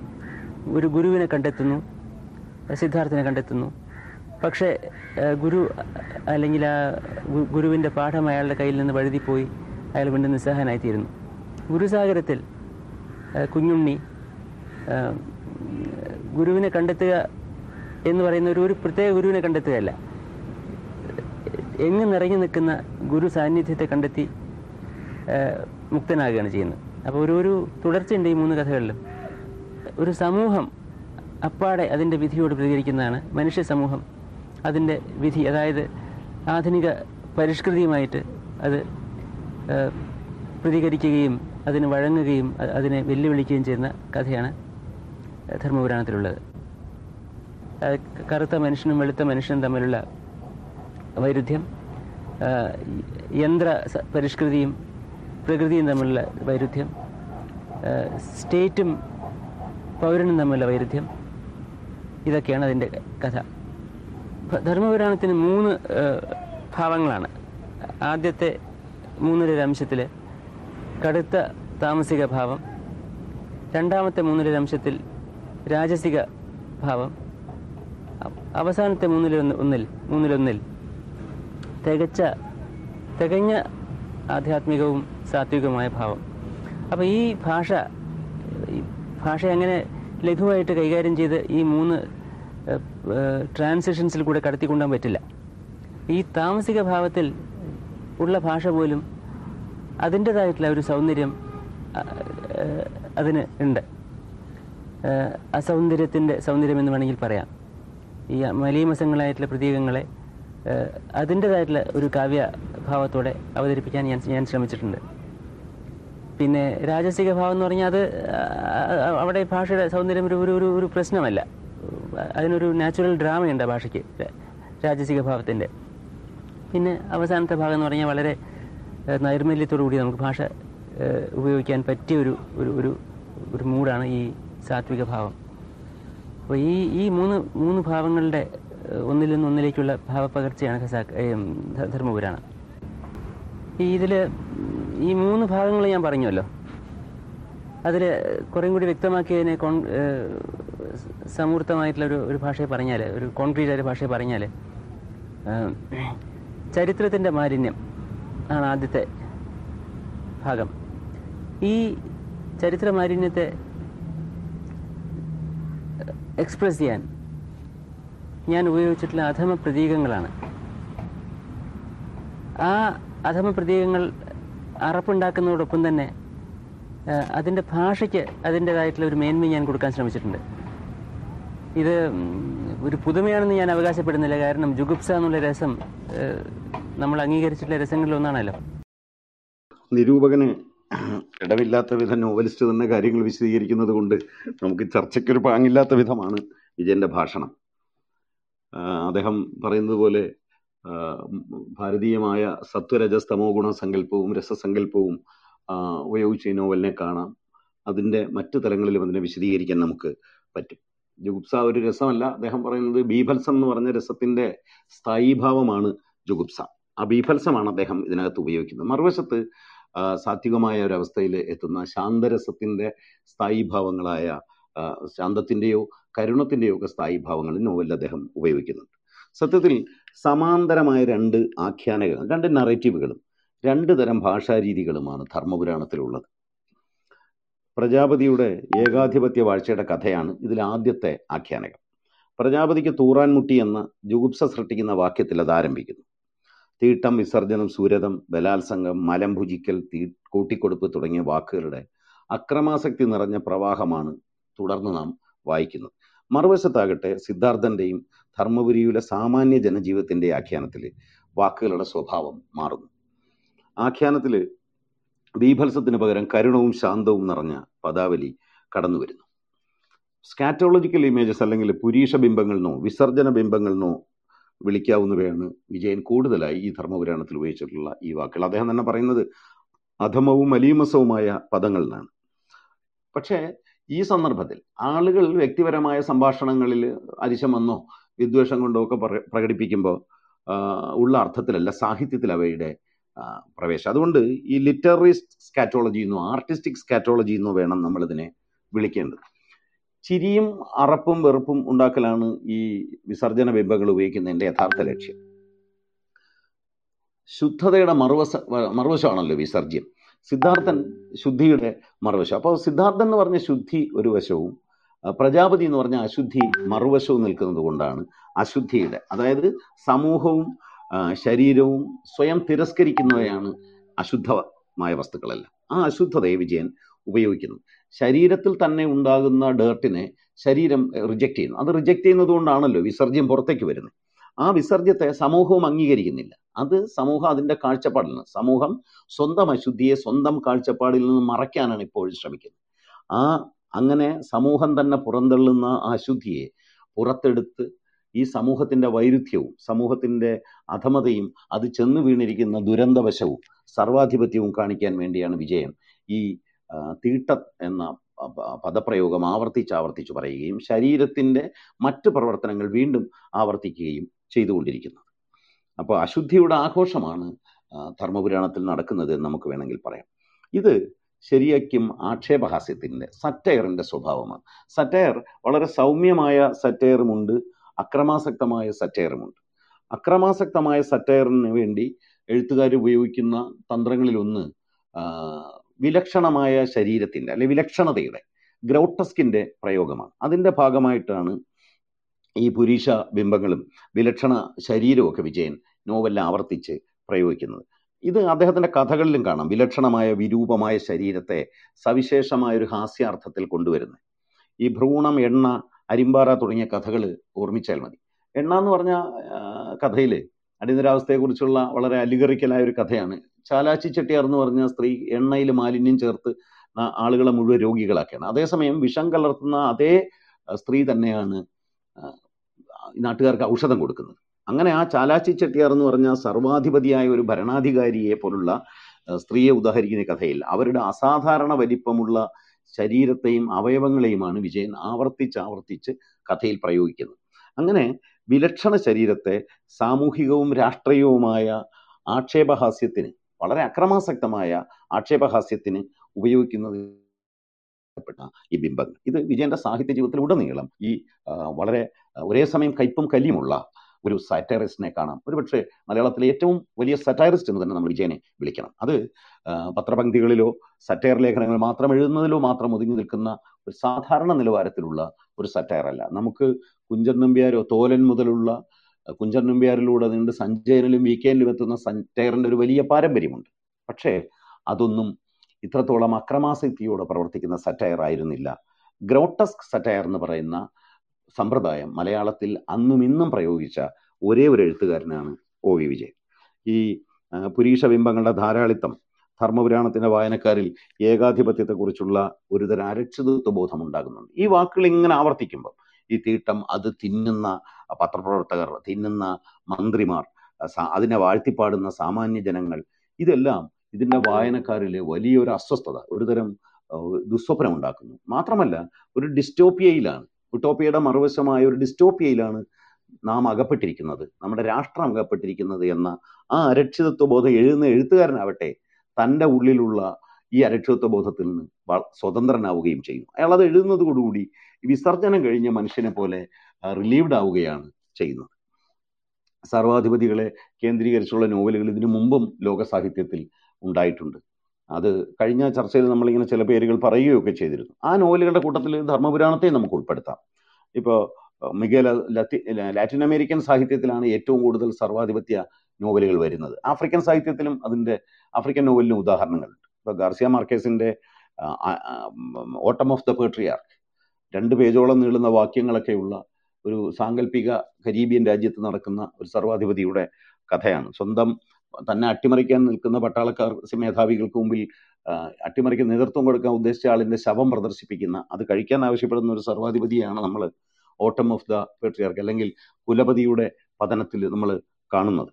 അല്ല വാർഗാസിയുടെ ഫീസ്റ്റ് ഓഫ് ഗോഡ് റോവ ബാസ്തൂസിന്റെ ഐ ദ സുപ്രീം അസ്തൂറിയസിന്റെ പ്രസിഡന്റ് അങ്ങനെയുള്ള ഒട്ടേറെ നോവലുകൾ കാണാം. ഈ ചിനുവാച്ചബയുടെ ആൻ ഹിൽസ് ഓഫ് ആഫ്രിക്ക എന്ന് പറഞ്ഞ നോവലിലും നമുക്ക് സർവാധിപത്യത്തെ ഒരു സർവാധികാരിയുടെ സാന്നിധ്യം നമുക്ക് കാണാൻ പറ്റും. ധർമ്മപുരാണത്തിലെ ധർമ്മപുരി ഇന്ത്യ അല്ലെന്നും അടിയന്തരാവസ്ഥയുടെ കഥയല്ലെന്നും ഒ വി വിജയൻ പലതവണ ആവർത്തിച്ചിട്ടുണ്ടെങ്കിലും അങ്ങനെ വിശ്വസിക്കുക വായനക്കാർക്ക് എളുപ്പമല്ല. നമുക്ക് അത് ഇന്ത്യയുടെ കഥയായി മാത്രമേ വായിക്കാൻ പറ്റൂ. അദ്ദേഹം പറഞ്ഞ അതേപടി നമുക്ക് നോവലിൽ സ്വീകരിച്ചാലും നോവലിനെ കുറിച്ചുള്ള അദ്ദേഹത്തിന്റെ അഭിപ്രായം സ്വീകാര്യമല്ലെന്നാണ് നമ്മുടെ ചരിത്ര അനുഭവം നമ്മെ പഠിപ്പിക്കുന്നത്. വിശേഷിച്ചും ചരിത്രത്തെക്കുറിച്ചുള്ള ഓർമ്മകളുള്ള ആളുകൾക്ക്. അതേസമയം തന്നെ അത് ഇന്ത്യയുടെ കഥയോടൊപ്പം ഏത് രാജ്യത്തിന്റെയും ഏത് സർവാധിപത്യ രാജ്യത്തിന്റെയും കഥ കൂടിയാണ്. പരിഹാര മാർഗങ്ങളൊന്നും വിജയം നിർദ്ദേശിക്കുന്നില്ല വിപ്ലവം പരാജയപ്പെടുകയാണ്. ജനങ്ങൾ അതി സർവാധിപത്യത്തിന്റെ ഇതിഹാസ വിഭ്രാന്തിയിലേക്കും അധമത്വത്തിലേക്കും തിരിച്ചു പോകുന്നു. രാഷ്ട്രീയത്തിന് നിർദ്ദേശിക്കാൻ പറ്റാത്ത ഒരു പരിഹാര മാർഗവും നോവലിന് നിർദ്ദേശിക്കാൻ പറ്റില്ലല്ലോ. സാഹിത്യം പരാജയപ്പെടുകയേ ഉള്ളൂ സർവാധിപത്യത്തിന് മുന്നിൽ. പരാശരന്റെ വിപ്ലവം പരാജയപ്പെട്ടതിനെ പറ്റി വിജയൻ എഴുതിയത് ഉദ്ധരിച്ചുകൊണ്ട് ഞാൻ അവസാനിപ്പിക്കാം. സാധാരണ നമ്മുടെ രീതി മുപ്പത് മിനിറ്റിൽ അവസാനിപ്പിക്കുന്നതാണ് എന്റെ സംഭാഷണം. പക്ഷേ ഒരു അഞ്ച് മിനിറ്റ് ഞാൻ അധികം എടുത്തത് പോയി. അതിനകത്ത് നിങ്ങൾ എല്ലാവരും ക്ഷമിക്കണം വിജയൻ പരാശരന്റെ വിപ്ലവത്തിന്റെ പരാജയത്തെപ്പറ്റി ഇങ്ങനെയാണ് എഴുതിയത്. സ്വാതന്ത്ര്യം ജനങ്ങളെ ഭയവിഹ്വലരാക്കി. അവർ ഭരണത്തിന്റെയും അടിമത്തത്തിന്റെയും സാന്ത്വനത്തിലേക്ക് തീട്ടത്തിന്റെ ഇതിഹാസ വിഭ്രാന്തിയിലേക്ക് പിന്മടങ്ങാൻ വെമ്പൽ കൊണ്ടു. ആകാശം മുകളിൽ തെളിഞ്ഞു കണ്ട തൊഴിലാളിയും സത്യത്തിന്റെ സ്പർശമേറ്റ പുരവാസിയും പരിഭ്രാന്തരായി പരിചിതങ്ങളായ അധമതകളിലേക്ക് തിരിച്ചു നടന്നു. പ്രജാപതിയുടെ പടക്കളങ്ങളിലേക്ക് തിരിച്ചു നടക്കുന്ന പടയാളിയുടെ കൂടെ പ്രാചീന തമസുകൾ ചുവടത്തു നടന്നു. ധർമ്മപുരാണം പ്രസിദ്ധീകരിച്ചിട്ട് മൂന്ന് പ മൂന്നര പതിറ്റാണ്ട് കഴിഞ്ഞിട്ടും ഈ ദൃശ്യങ്ങളാണല്ലോ സത്യത്തിൽ ഇപ്പോഴും നാം നമ്മുടെ രാജ്യത്ത് കണ്ടുകൊണ്ടിരിക്കുന്നത്. എല്ലാവർക്കും നമസ്കാരം. ആ രാജശേഖരൻ സാറ് വളരെ പ്രൗഢഗംഭീരമായിട്ട് ഇത് അവതരിപ്പിച്ചു. വളരെ സന്തോഷം. Thank you. ഞാൻ അടുത്ത് ഒരു മാസം മുമ്പ് ധർമ്മപുരാണ് എടുത്ത് വായിച്ചതായിരുന്നു വീണ്ടും. അപ്പോ ഒരു പോയിന്റ് എനിക്ക് അതിന് പറയാൻ തോന്നുന്നത് പ്രത്യേകിച്ചും ഈ കോവിഡ് അല്ലെങ്കിൽ ഒരു മഹാമാരിയുടെ പശ്ചാത്തലത്തിൽ പറയാൻ തോന്നുന്ന ഒരു കാര്യം ഒ വിജയൻ അതിനകത്ത് പറഞ്ഞിട്ടുള്ള ലോക സാമ്പത്തിക വ്യവസ്ഥയെക്കുറിച്ചുള്ള ചില വരികൾ ഇപ്പൊ എന്റെ കയ്യിൽ കോപ്പി ഇല്ലാത്തൊരു സ്ഥലത്താണ് ഞാൻ ഉള്ളത് അതുകൊണ്ട് എനിക്കത് എടുത്ത് ഉദ്ധരിക്കാൻ പ്രയാസമുണ്ട്. പക്ഷെ അതിന്റെ വായനക്കാർ ഓർക്കുന്നുണ്ടായിരിക്കും. ഉദാഹരണത്തിന് ഇപ്പോ നമ്മൾ പറയാറുണ്ടല്ലോ ഒരു ജനറൽ ഇലക്ട്രിക് എന്ന് പറഞ്ഞൊരു കമ്പനിയുടെ സമ്പദ് വ്യവസ്ഥ അത് ഗ്രീക്ക് ഗ്രീസിൻ അല്ലെ സോറി ഒരു രാജ്യത്തിന്റെ സമ്പദ് വ്യവസ്ഥയോട് ബന്ധപ്പെടുത്തി അതിന്റെ ഒരു തോത് പറയാറുണ്ടല്ലോ. ഉദാഹരണത്തിന് ജനറൽ ഇലക്ട്രിക്കിന്റെ എക്കോണമി എന്ന് പറഞ്ഞാൽ ഇപ്പൊ ഒരു ഇന്ത്യയുടെ എക്കോണമിയോട് താരതമ്യപ്പെടുത്തിയിട്ട് അങ്ങനെ ഉള്ള ഒരു ഉപമകൾ ഉണ്ടാവാറുണ്ടല്ലോ. ആ ഒരു അവസ്ഥ. ഈ സാമ്പത്തിക വ്യവസ്ഥയുടെ കാര്യവുമായി ബന്ധപ്പെടുത്തിയിട്ട് പോലും ഒ വിജയൻ അതിനകത്ത് പറഞ്ഞിട്ടുണ്ട്. ഇപ്പൊ നമുക്കറിയാം ഒരു കോവിഡിന്റെ ഒരു സമയത്ത് നമ്മൾ വ്യക്തികളായിട്ടുള്ള പാവപ്പെട്ട ആളുകളും മാർജിനലൈസ് ചെയ്തിട്ടുള്ള ആളുകളും അഭിമുഖീകരിക്കുന്ന വലിയ പ്രതിസന്ധി ജീവിക്കാൻ പോലും പറ്റാത്ത അവസ്ഥ. അതേസമയം നമ്മുടെ കോർപ്പറേറ്റുകളാവട്ടെ എന്തിന് നമ്മൾ ലോക കോർപ്പറേറ്റുകൾ എടുക്കണ്ട നമ്മുടെ കേരളത്തിലെ കോർപ്പറേറ്റ് സ്ഥാപനങ്ങൾ തന്നെ ഈ ഓരോ ത്രൈമാസത്തിലും കോടികൾ തൊള്ളായിരം കോടി ആയിരം കോടി ഒക്കെ തന്നെ ലാഭം ഉണ്ടാക്കുക. അപ്പൊ ഈ ഒരു സംഭവം വിജയൻ അതിനകത്ത് ഒരു ക്രാന്തദർശിത്വത്തോടെ എന്ന് പറയുന്ന രീതിയിൽ തന്നെ അതിനകത്ത് ചിത്രീകരിച്ചിട്ടുണ്ട് എന്നുള്ള ഒരു പോയിന്റ് പറയാൻ വേണ്ടിയിട്ടാണ് വന്നത്. Thank you. ആ സാർ എനിക്ക് ചോദിക്കാനുള്ളത് ഒരാൾ എന്തല്ല അതാണ് അയാൾ എഴുതുന്നതെന്ന് എം കൃഷ്ണൻ നായർ സാഹി സാറ് സാഹിത്യ പാരഫലത്തിൽ പറഞ്ഞിട്ടുണ്ടായിരുന്നു. അപ്പൊ സാറിന് രാജശേഖരൻ സാറിന് ഒ വി വിജയനുമായിട്ട് അദ്ദേഹത്തിന്റെ കൃതികളിലൂടെ അത് എന്ന് മാത്രമല്ല അല്ലെങ്കിൽ പിതൃഘടികാരം എഴുതി എന്നതിലുപരി വ്യക്തിപരമായി വളരെ അടുത്ത ബന്ധമുണ്ടെന്ന് എനിക്ക് മനസ്സിലാക്കാൻ സാധിച്ചിട്ടുണ്ട്. അപ്പോ ഈ അക്രമാസക്തമായ ഒരു ഉപഹാസം എഴു എഴുതുന്ന ഒ വിജയൻ പ്രകൃതം കൊണ്ട് എങ്ങനെയായിരുന്നു എന്ന് സാറിന്റെ അനുഭവത്തിൽ ഒന്ന് പറയാം. അദ്ദേഹം വളരെ ശാന്തനും മിക്കവാറും ടെലിവിഷനിലൊക്കെ നമ്മൾ കണ്ടിട്ടുള്ള അദ്ദേഹത്തിന്റെ ഇന്റർവ്യൂലൊക്കെ വളരെ ശാന്തനായി ഋഷിത്വത്തോടു കൂടി ഇരിക്കുന്ന ഒരാളാണ്. അദ്ദേഹത്തിന്റെ നിറഞ്ഞ നിറഞ്ഞ യൗവനത്തെക്കുറിച്ച് എനിക്ക് അറിഞ്ഞുകൂടാ. പക്ഷേ അദ്ദേഹം അതിശാന്തനും ഒരു ചിലന്തിയെ കണ്ട പേടിക്കുന്നയാളും ദുർബലനും ഒക്കെയാണ്. പക്ഷേ ഈ പുറമേ കാണുന്ന ശാന്തനായ ഭയാശങ്കകളുള്ള റോഡ് ക്രോസ് ചെയ്യാൻ ഭയക്കുന്ന റോഡ് ക്രോസ് ചെയ്യുമ്പം നമ്മൾ കൈ പിടിക്കാൻ വിജയൻ ഇങ്ങനെ ആവർത്തിച്ച് ആവശ്യപ്പെടും നമ്മളെ കയ്യിൽ മുറുകെ പിടിക്കുകയൊക്കെ ചെയ്യും. ആ വിജയനല്ല എഴുതുമ്പോൾ അതൊരു പരകായ പ്രവേശമാണ്. അല്ലെങ്കിൽ ആ ഉള്ളിലുള്ള എഴുത്തുകാരന്റെ വിശ്വരൂപമാണ് പുറത്തേക്ക് വരുന്നത്. അത് അതിനകത്ത് അക്രമാസക്തിയുണ്ട്. സറ്റയറിസ്റ്റിന്റെ വിശ്വരൂപം എന്നാണ് ഞാൻ അതിനെ വിളിക്കാൻ ആഗ്രഹിക്കുന്നത്. അതൊരു സറ്റയറിസ്റ്റിന് മാത്രം സാധിക്കുന്നത്. ചാട്ടവാർ കയ്യിലേന്തിയ ഒരു കരാള രൂപമാണ്. കയ്പും കലിയുമുള്ള ഒരു രൂപമാണ് അത്. വിജയൻ അങ്ങനെയാണ്. പക്ഷേ നമ്മുടെ വ്യക്തി ജീവിതത്തിലെ കാര്യങ്ങൾ നമുക്ക് സാഹിത്യത്തിലെ നിർമ്മിതിയുമായി ബന്ധിപ്പിക്കാതിരിക്കുകയാണ് നല്ലത്. ആ വ്യക്തിത്വത്തിൽ അദ്ദേഹം ശാന്തനായിരുന്നു ഭയമുള്ളവനായിരുന്നു. പക്ഷേ എഴുത്ത് ജീവിതത്തിലാകട്ടെ പ്രത്യേകിച്ച് കാർട്ടൂണുകളിലാകട്ടെ ഒരു കൈക്കുന്ന ചിരിയും അക്രമാസക്തിയും ഒരു കയ്യിൽ വാളേന്തിയ വിദൂഷകനായിട്ടാണ് അദ്ദേഹം പലപ്പോഴും പ്രത്യക്ഷപ്പെട്ടത്. ഞാൻ രാജീവ് ഞാൻ കേരളത്തിൽ വെളിയിലാണ് താമസിക്കുന്നത്. ഒരു പബ്ലിക് സെക്ടറിലാണ് ജോലി ചെയ്യുന്നത് ഞാൻ എന്റെ ചെറുപ്പത്തിലെ ഹൈസ്കൂളിലൊക്കെ പഠിക്കുമ്പോൾ അത് പത്ത് നാൽപ്പത് വർഷം മുന്നേ ഹൈസ്കൂളിൽ പഠിക്കുമ്പോൾ വായിച്ചിട്ടുള്ളതാണായിരുന്നു. ധർമ്മപുരാണം. അത് അന്ന് ഈ പറഞ്ഞ പോലെ വളരെ അത് ആദ്യം ഭയങ്കര ഷോക്കിംഗ് തന്നെയായിരുന്നു. കാരണം അന്ന് ഈ പറഞ്ഞ പോലെ എന്റെ ചെറുപ്പത്തിലാണ് ഈ പറഞ്ഞ പോലെ അടിയന്തരാവസ്ഥ വരുന്നത്. അന്ന് എനിക്ക് ആറ് ഏഴ് വയസ്സൊക്കെ ഉള്ളപ്പോഴാണ് ഈ അടിയന്തരാവസ്ഥ വന്നത്. അപ്പം അതിന്റെ ആ ഇപ്പം ഇന്ന് കേരളത്തിലെ ഒരു ചെറിയ പ്രദേശമായ എന്റെ ഏരിയയിൽ തന്നെ മഞ്ഞുമ്മൽ എന്നാണ് എന്റെ യഥാർത്ഥ ജന്മദേശം. അവിടെ നമ്മൾ എനിക്ക് നേരിട്ടറിയാവുന്നതാണ് അടിയന്തരാവസ്ഥയുടെ മർദ്ദനങ്ങളും കാര്യങ്ങളും ഒക്കെ. എന്റെ റിലേറ്റീവ്സ് ഉള്ള ആൾക്കാരൊക്കെ അത് അനുഭവിക്കൊണ്ട് വന്നതൊക്കെ എനിക്ക് നല്ല കുട്ടിയായിരുന്നു തന്നെ അറിയണം പിന്നീട് കുറച്ചും കൂടി ഹൈസ്കൂളിൽ ചെല്ലുമ്പോഴാണ് ഈ നോവൽ വായിക്കുന്നത്. അതെന്ന് വെച്ച് കഴിഞ്ഞാൽ അത് അത്രമാത്രം അനുഭവവേദ്യമായ ഇന്ത്യൻ രാഷ്ട്രീയത്തിന്റെ രാഷ്ട്രീയത്തിന്റെ ആ അത്രമാത്രം അനുഭവവേദ്യമായ ഒരു കാര്യം ആണ്. അപ്പോൾ ഈ നോവൽ വളരെയധികം ശരിക്ക് മനസ്സിനെ അഫക്റ്റ് ചെയ്തിട്ടുള്ള ഒരു നോവലാണ് ശരിക്കും.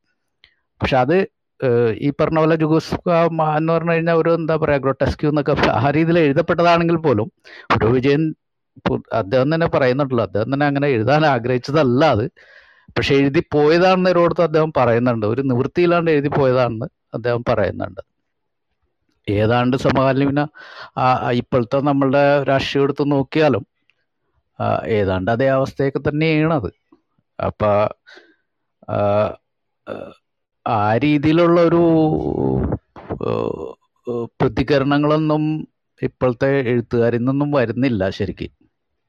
ഇപ്പം നമ്മൾക്കൊക്കെ നമ്മൾ നോക്കുമ്പോൾ ഒരു പ്രഖ്യാപിക്കാത്ത ഒരു അടിയന്തരാവസ്ഥ പോലെ തന്നെയാണ് രാജ്യം മുന്നോട്ട് പോയിക്കൊണ്ടിരിക്കുന്നത് തന്നെ. പക്ഷേ അങ്ങനെ എന്തെങ്കിലും ഒരു എഴുത്തോ കാര്യങ്ങളോ ഒരിടത്തൊന്നും വരുന്നില്ല. എനിക്ക് ഇത്ര മാത്രമേ പറയാനുള്ളൂ.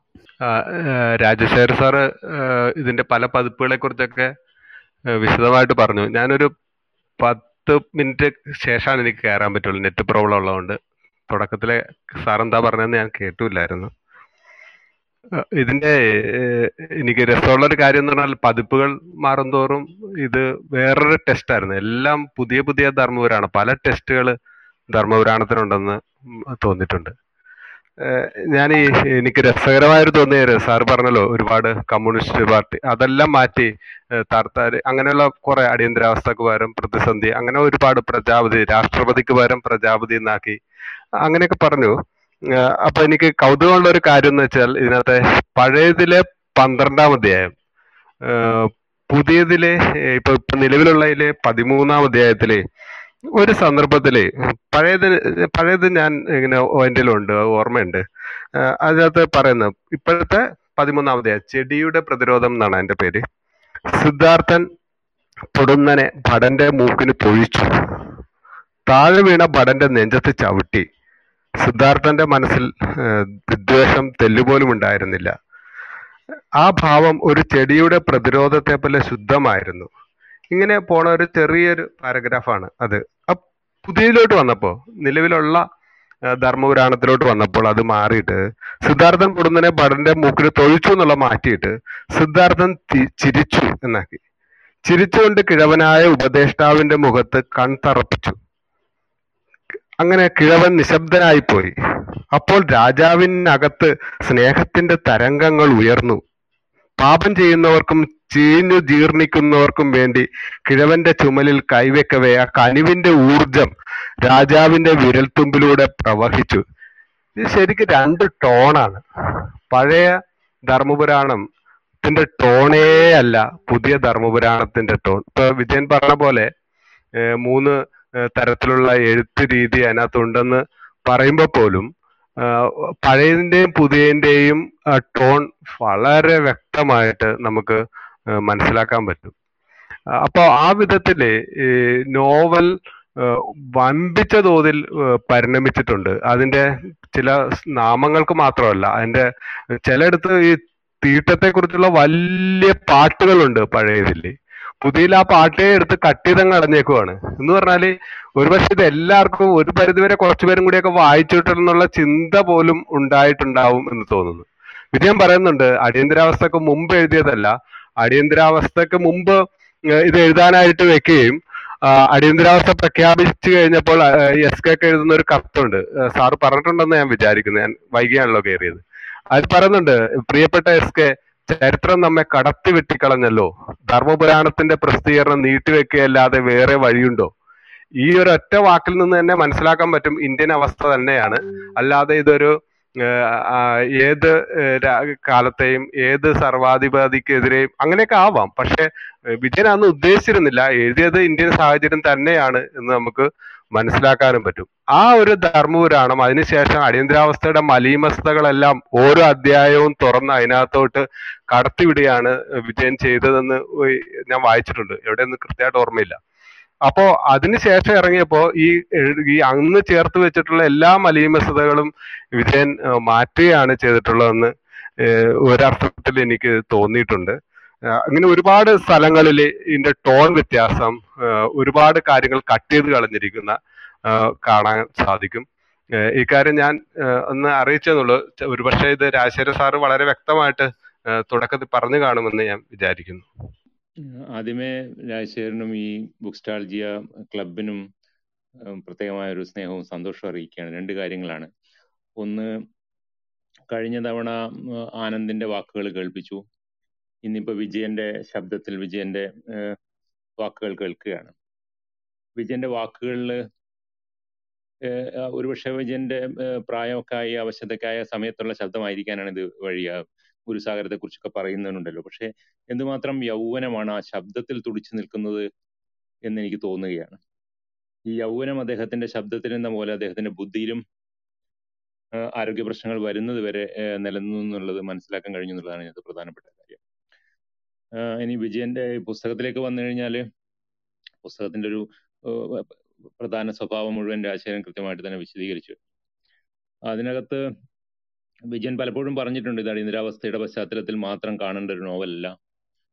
ഇത് അതിനപ്പുറത്തേക്ക് പോകണ്ട ഒരു വിജയൻ ആ ആ- കാലത്തിന്റെത് മാത്രമായ ഒരു കൃതിയായിട്ട് അതിനെ വായിക്കരുത്. അതിനപ്പുറത്തേക്ക് ഈ പുരാണത്തെ മഹാപുരാണം എന്നാണ് അദ്ദേഹം തന്നെ പറഞ്ഞിട്ടുള്ളത്. മഹാപുരാണത്തെ അതിൽ നിന്ന് വിടർത്തിയെടുത്തിട്ട് ഇതിനെ കൊണ്ടുപോകണം എന്ന് അദ്ദേഹം ആഗ്രഹിക്കുകയും അതിനുവേണ്ടിയാണ് അദ്ദേഹം പല ഈ നേരത്തെ പറഞ്ഞ തരത്തിലുള്ള പല മാറ്റങ്ങളും അതിലേക്ക് വരുത്തുകയും ചെയ്തത്.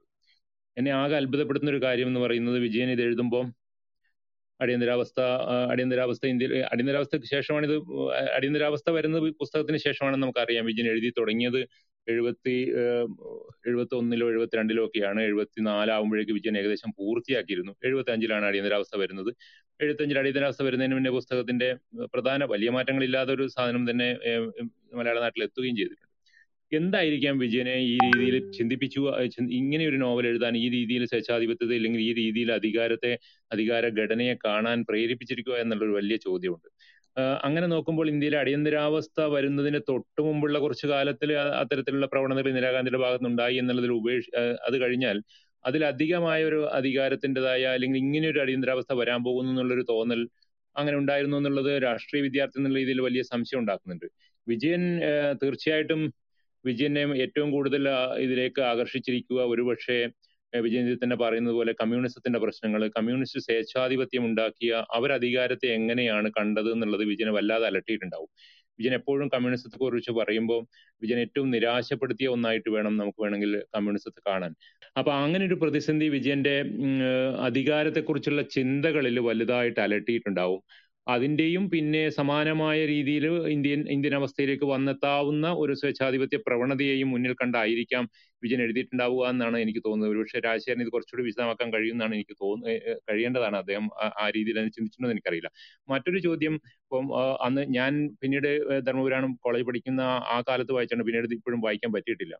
അപ്പോൾ രണ്ടാമത് ഇപ്പൊ ഈ അടുത്ത് ഇപ്പൊ വായിച്ചിട്ടുണ്ടാവുമല്ലോ രാജൻ അങ്ങനെ വായിക്കുമ്പോൾ അതിന് എന്തെങ്കിലും തരത്തിലുള്ള പുതിയ അർത്ഥതലങ്ങൾ ഇപ്പൊ സ്വാഭാവികമായിട്ടും ഈ വർത്തമാനകാല സാഹചര്യം വിജയൻ തന്നെ അതിൽ പറയുന്ന പോലെ ധർമ്മപുരാണത്തെ തൊടുന്നവൻ വല്ലാതെ നമ്മുടെ ഒരു മനുഷ്യാത്മാവിനെ കരയുന്ന മനുഷ്യാത്മാവിനെ തൊടുന്നു എന്ന് പറഞ്ഞത്. ഇപ്പൊ ഒരു കരയാൻ പോലും കഴിയാത്ത ഒരു മനുഷ്യാത്മാക്കളുള്ള ഒരു ഒരു പ്രത്യേക കാലഘട്ടത്തിൽ ധർമ്മപുരാണം രണ്ടാമത് വായിക്കുമ്പോൾ ഈ ഒരു സാഹിത്യ കൃതി എന്നതിൽ ഉപരിയായിട്ട് ഏതെങ്കിലും രീതിയിലുള്ള ഒരു രാഷ്ട്രീയമായ ഒരു ഒരു പ്രത്യേകത അല്ലെങ്കിൽ ഏതെങ്കിലും തരത്തിലുള്ള ഒരു ഭീതി ഇതൊരു ഭീതിയുടെ കൂടി ഒരു നോവലായിട്ട് കാണാമെന്ന് എനിക്ക് തോന്നുന്നു. ഭീതി ഏത് രീതിയിലാണ് രാഷ്ട്രീയം അല്ലെങ്കിൽ അധികാരം നമ്മളെ ഭരിക്കുന്ന ആ ഭരണകൂടം നമ്മൾ ഏതൊക്കെ രീതിയിൽ ഭീതിപ്പെടുത്താം എന്ന് പ്രവചനത്തോടു കൂടി പ്രവചന സ്വഭാവത്തോട് പറഞ്ഞ നോവലാണല്ലോ. അതായത് ആ രീതിയിൽ ഈ പുതിയ വായന പി കെയിൽ എന്ത് തരത്തിലുള്ള തോന്നലാണ് ഉണ്ടാക്കിയെന്ന് കുറച്ചുകൂടി പറയാവോ എന്നുള്ളതാണ് എന്റെ ഒരു ചോദ്യം.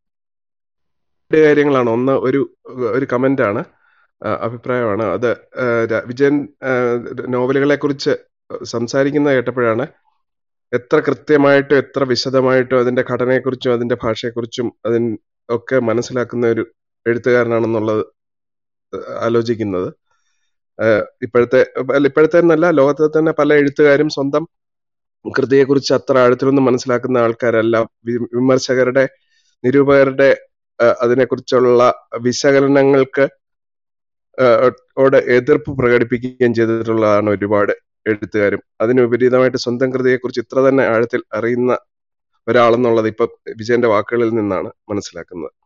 രണ്ടാമത്തെ ഒരു ചോദ്യം ഇപ്പൊ പലരും ഉന്നയിച്ച ഒരു ചോദ്യമാണ്. അതായത് ഒരുപാട് രാജശേഖരൻ തന്നെ പറഞ്ഞു ഒരുപാട് കാലം കൊണ്ട് പല തരത്തിൽ തിരുത്തി എഴുതിയ ഒരു നോവൽ എന്നുള്ള നിലയ്ക്ക് അതിൽ വന്ന മാറ്റങ്ങളെ കുറിച്ച് മാറ്റങ്ങളുടെ ചരിത്രത്തിനെ കുറിച്ച് ഒരു പഠനം നടന്നിട്ടുണ്ടോ? മറ്റ് ഒരു പല വിജയന്മാരാണ് പല ഘട്ടങ്ങളിലായിട്ട് ഈ കൃതി തിരുത്തി എഴുതിയിട്ടുള്ളതെന്ന് വേണമെങ്കിൽ പറയാം. അപ്പൊ ആ കാലത്ത് വിജയൻ എഴുതിയിട്ടുള്ള മറ്റ് കൃതികളുമായിട്ട് താരതമ്യം ചെയ്തും വിജയന്റെ ദർശനത്തിൽ വന്ന മാറ്റങ്ങളെക്കുറിച്ചും ഒരു പഠനം ആരെങ്കിലും നടത്തിയിട്ടുണ്ടോ? അതിനൊരു സാധ്യതയില്ല എന്നുള്ളതാണ് ചോദ്യം. ആ ആ അപ്പൊ അതുപോലെ ലാശരങ്ങളുടെ അതിഗംഭീരമായ പ്രഭാഷണമായിരുന്നു. ഞാൻ കേട്ടോണ്ടിരിക്കുകയായിരുന്നു. എനിക്ക് രണ്ട് സംശയങ്ങളാണുള്ളത്. ഒന്ന് ഇത് ഇതിന്റെ ട്രാൻസ്ലേഷൻ ഉണ്ട് ഇംഗ്ലീഷ് ട്രാൻസ്ലേഷൻ ഈ സാഗ ഓഫ് ധർമ്മപുരി എന്ന് പറയുന്നത്. അപ്പൊ ആ ട്രാൻസ്ലേഷൻ ഇറങ്ങിയിട്ട് ദേശീയ തലത്തിലോ അല്ലെങ്കിൽ ഒരു അന്തർദേശീയ തലത്തിലോ ഇത് എത്രമാത്രം ചർച്ചയായി? ഇത്തരം ഒരു പൊളിറ്റിക്കൽ ഒരു അലിഗറി എന്നാണ് നമ്മുടെ ആ ട്രാൻസ്ലേഷൻ നോക്കുമ്പോൾ അതിന്റെ അമുഖത്തിൽ പറയുന്നത്. അപ്പൊ ഈ സാഗ ഓഫ് ധർമ്മപുരി എന്ന് പറയുന്ന അല്ലെങ്കിൽ ഈ ധർമ്മപുരാണം എന്ന് പറയുന്ന ഈ നോവൽ കേരളത്തിൽ വലിയ ചലനങ്ങൾ ഉണ്ടാക്കി. നേരത്തെ പറഞ്ഞതുപോലെ ആദ്യം എഴുപതുകളിൽ വായിച്ച ആൾക്കാരെ ഞെട്ടിച്ചു. പക്ഷെ അതിനപ്പുറം ഈ ദേശീയ തലത്തിൽ ഇത് എന്തുമാത്രം ഇതിന്റെ റിപ്പിൾസ് ഉണ്ടാക്കി ഇതിന്റെ ഓളങ്ങൾ സൃഷ്ടിച്ചു. രണ്ട് അതാണ് ഒരു ആദ്യത്തെ ചോദ്യം. ദേശീയ തലത്തിലും അന്താരാഷ്ട്ര തലത്തിലും. രണ്ടാമത്തെ സംശയം എന്ന് പറയുന്നത് നേരത്തെ നേരത്തെ ആരോ എന്നിയോ മറ്റോ സൂചിപ്പിച്ചതുപോലെ ഈ കമ്മ്യൂണിസം എന്ന് പറയുന്ന ഒരു ഒരു ദാർശനിക അതിനെ അതിനെക്കുറിച്ചിട്ടുള്ള ഒരുപാട് വ്യഥകൾ അദ്ദേഹം പങ്കുവയ്ക്കുന്നുണ്ട് പിന്നീട്.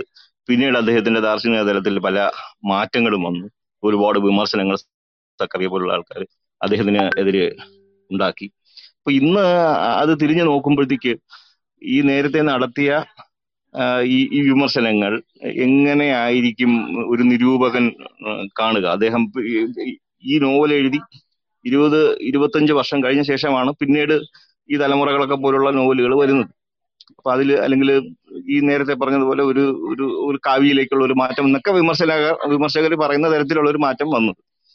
അപ്പം എഴുപതുകളിലെ നോവൽ ഒരു ക്രിട്ടിക് എന്ന നിലയ്ക്ക് രാജരഞ്ജനം വായിച്ചു അല്ലെങ്കിൽ അതിനെക്കുറിച്ച് ഒരുപാട് പഠിച്ചു. ഇരുപത് വർഷം കഴിഞ്ഞ ശേഷം നേരത്തെ പറഞ്ഞതുപോലെയുള്ള ഒരു ഒരു ഐഡിയോളജിയിലുള്ള ഒരു ഷിഫ്റ്റ് അതും കണ്ടു. ഇത് ഈ ഈ മാറ്റം ഈ രണ്ട് നോവലുകളിലും രണ്ട് ഇരു രണ്ട് ദശക കാലത്തിന് ശേഷമുള്ള നോവലുകളിലും ഇത് എങ്ങനെയാണ് വിലയിരുത്തുന്നത്? ഈ രണ്ട് ചോദ്യങ്ങളാണ് രണ്ട് സംശയങ്ങളാണുള്ളത്. ഉള്ളത് ഈ മൂന്ന് കഥാപാത്രം രവിയുടെ കഥാപാത്രവും കുഞ്ഞുണ്ണിയുടെ കഥാപാത്രവും ഒരു വേള കഥാപാത്രങ്ങളും ഒരു ത്രെഡാണെന്ന് എനിക്ക് പലപ്പോഴും തോന്നിയിട്ടുണ്ട്. പക്ഷേ ഈ ഈ പ്രജാപതിയുടെ ആഘോഷം ഈ ഗ്രൊട്ടസ്കിന്റെ ആഘോഷത്തിനിടയ്ക്കായിരിക്കും പരാശരൻ വിട്ടുപോയിട്ടുണ്ടെന്ന് എനിക്ക് തോന്നുന്നു. ഇപ്പോൾ അദ്ദേഹം പറയുമ്പോഴാണ് ഞാനിപ്പോഴാണ് അങ്ങനെ ഒരു ത്രെഡ് അതിന്റെ ഇടയ്ക്കൂടെ കിടക്കുന്നുണ്ടെന്ന് എനിക്ക് തോന്നിയത്. നമ്മൾ പ്രാഥമികമായിട്ടും ധർമ്മപുരാണത്തിൽ വരുന്നത് ഈ ഗ്രൊട്ടസ്കിന്റെ സെലിബ്രേഷൻ തന്നെയാണ്. അപ്പോൾ അതിന്റെ അകത്തുകൂടെ ഈ ഇതിന്റെ ഖസാക്കിന്റെയും ധർമ്മ സോറി ഗുരുസാഗരത്തിന്റെയും ഒക്കെ ത്രെഡ് ഉണ്ട് എന്നുള്ളത് ഇപ്പം ആലോചിച്ച് നോക്കുമ്പോൾ ശരിയായിരിക്കും. അകത്ത് അങ്ങനത്തെ ഒരു ഒരു സാത്വികമായ മനുഷ്യൻ അതിലെ കൂടെ നടപ്പുണ്ട് ഇതിന്റെ അകത്ത് ഖസാക്കിലും അത് അതൊരു അത് അതൊരു വയലന്റ് ആയിട്ടുള്ള ഒരു കഥാപാത്രം തന്നെയായിരുന്നു രവി എന്ന് എന്നാണ് എന്റെ ഒരു ധാരണ. പക്ഷേ അത് ഗുരുസാഗരത്തിലെത്തിക്കഴിഞ്ഞാൽ ശരിക്കും അതൊരു നദി പോലെ അങ്ങനെ പരന്ന് സാത്വികമായിട്ട് വരുന്ന ഒരു ഭാവത്തിലേക്ക് എത്തുന്നുണ്ട്.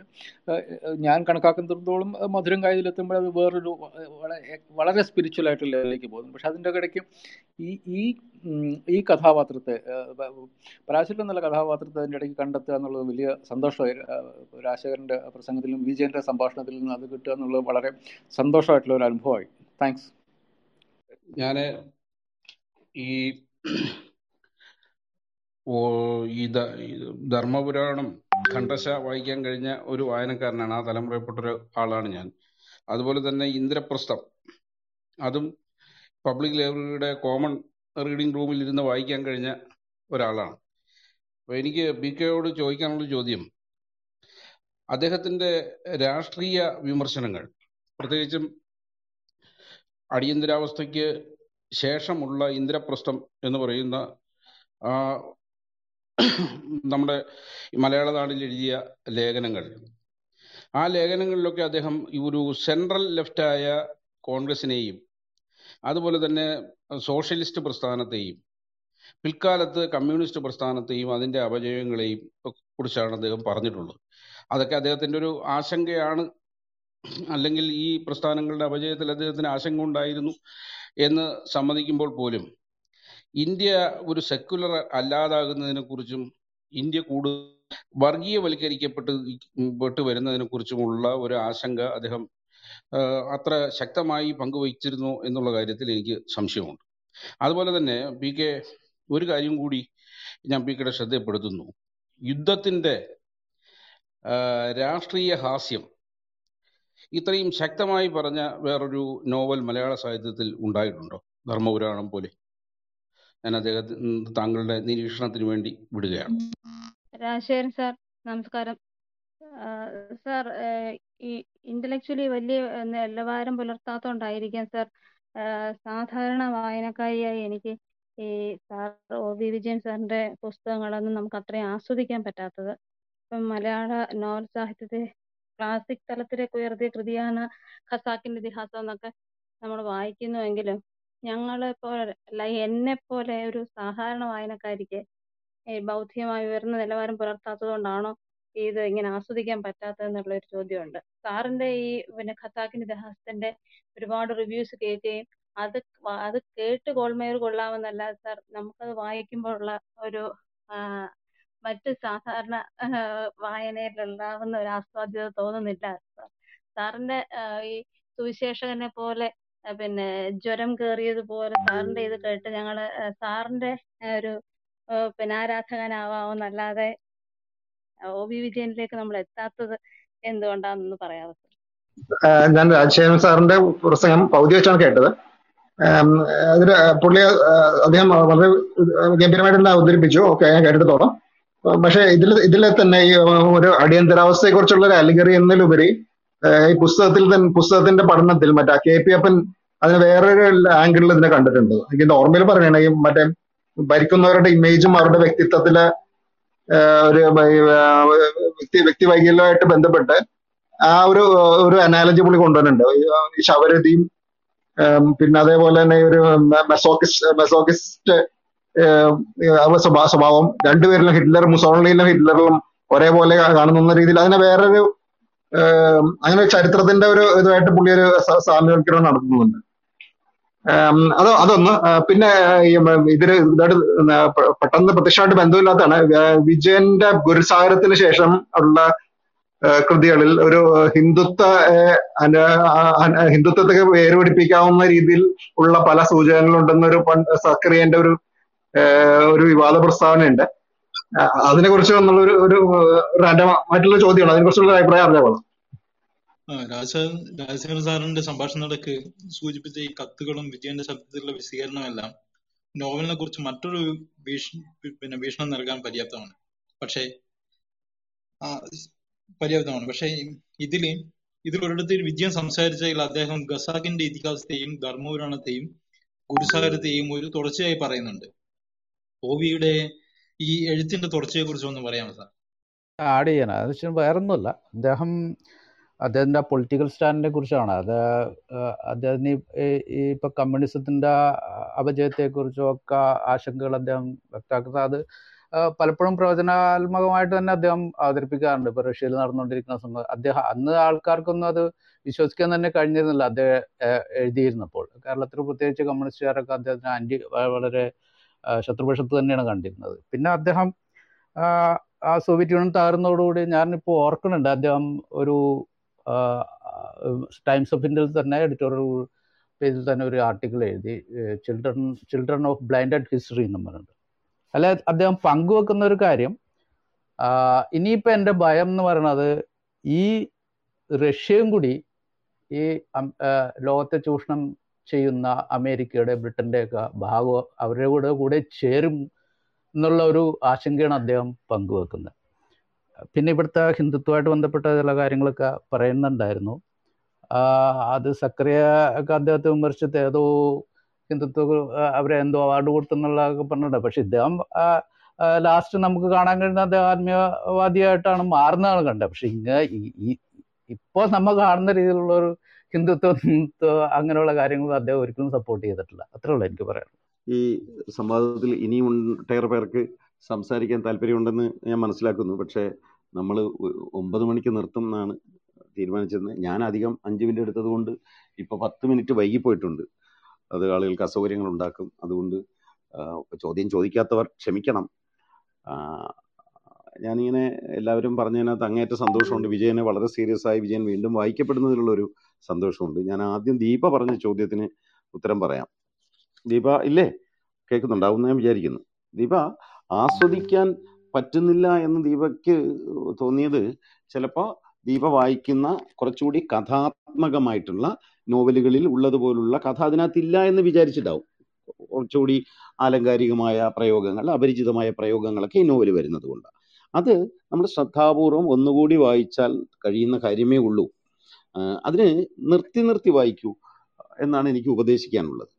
രണ്ട് നിങ്ങൾ ഗുരുസാഗരം വായിക്കൂ ആ പ്രശ്നങ്ങളൊന്നും തന്നെ ഇല്ല.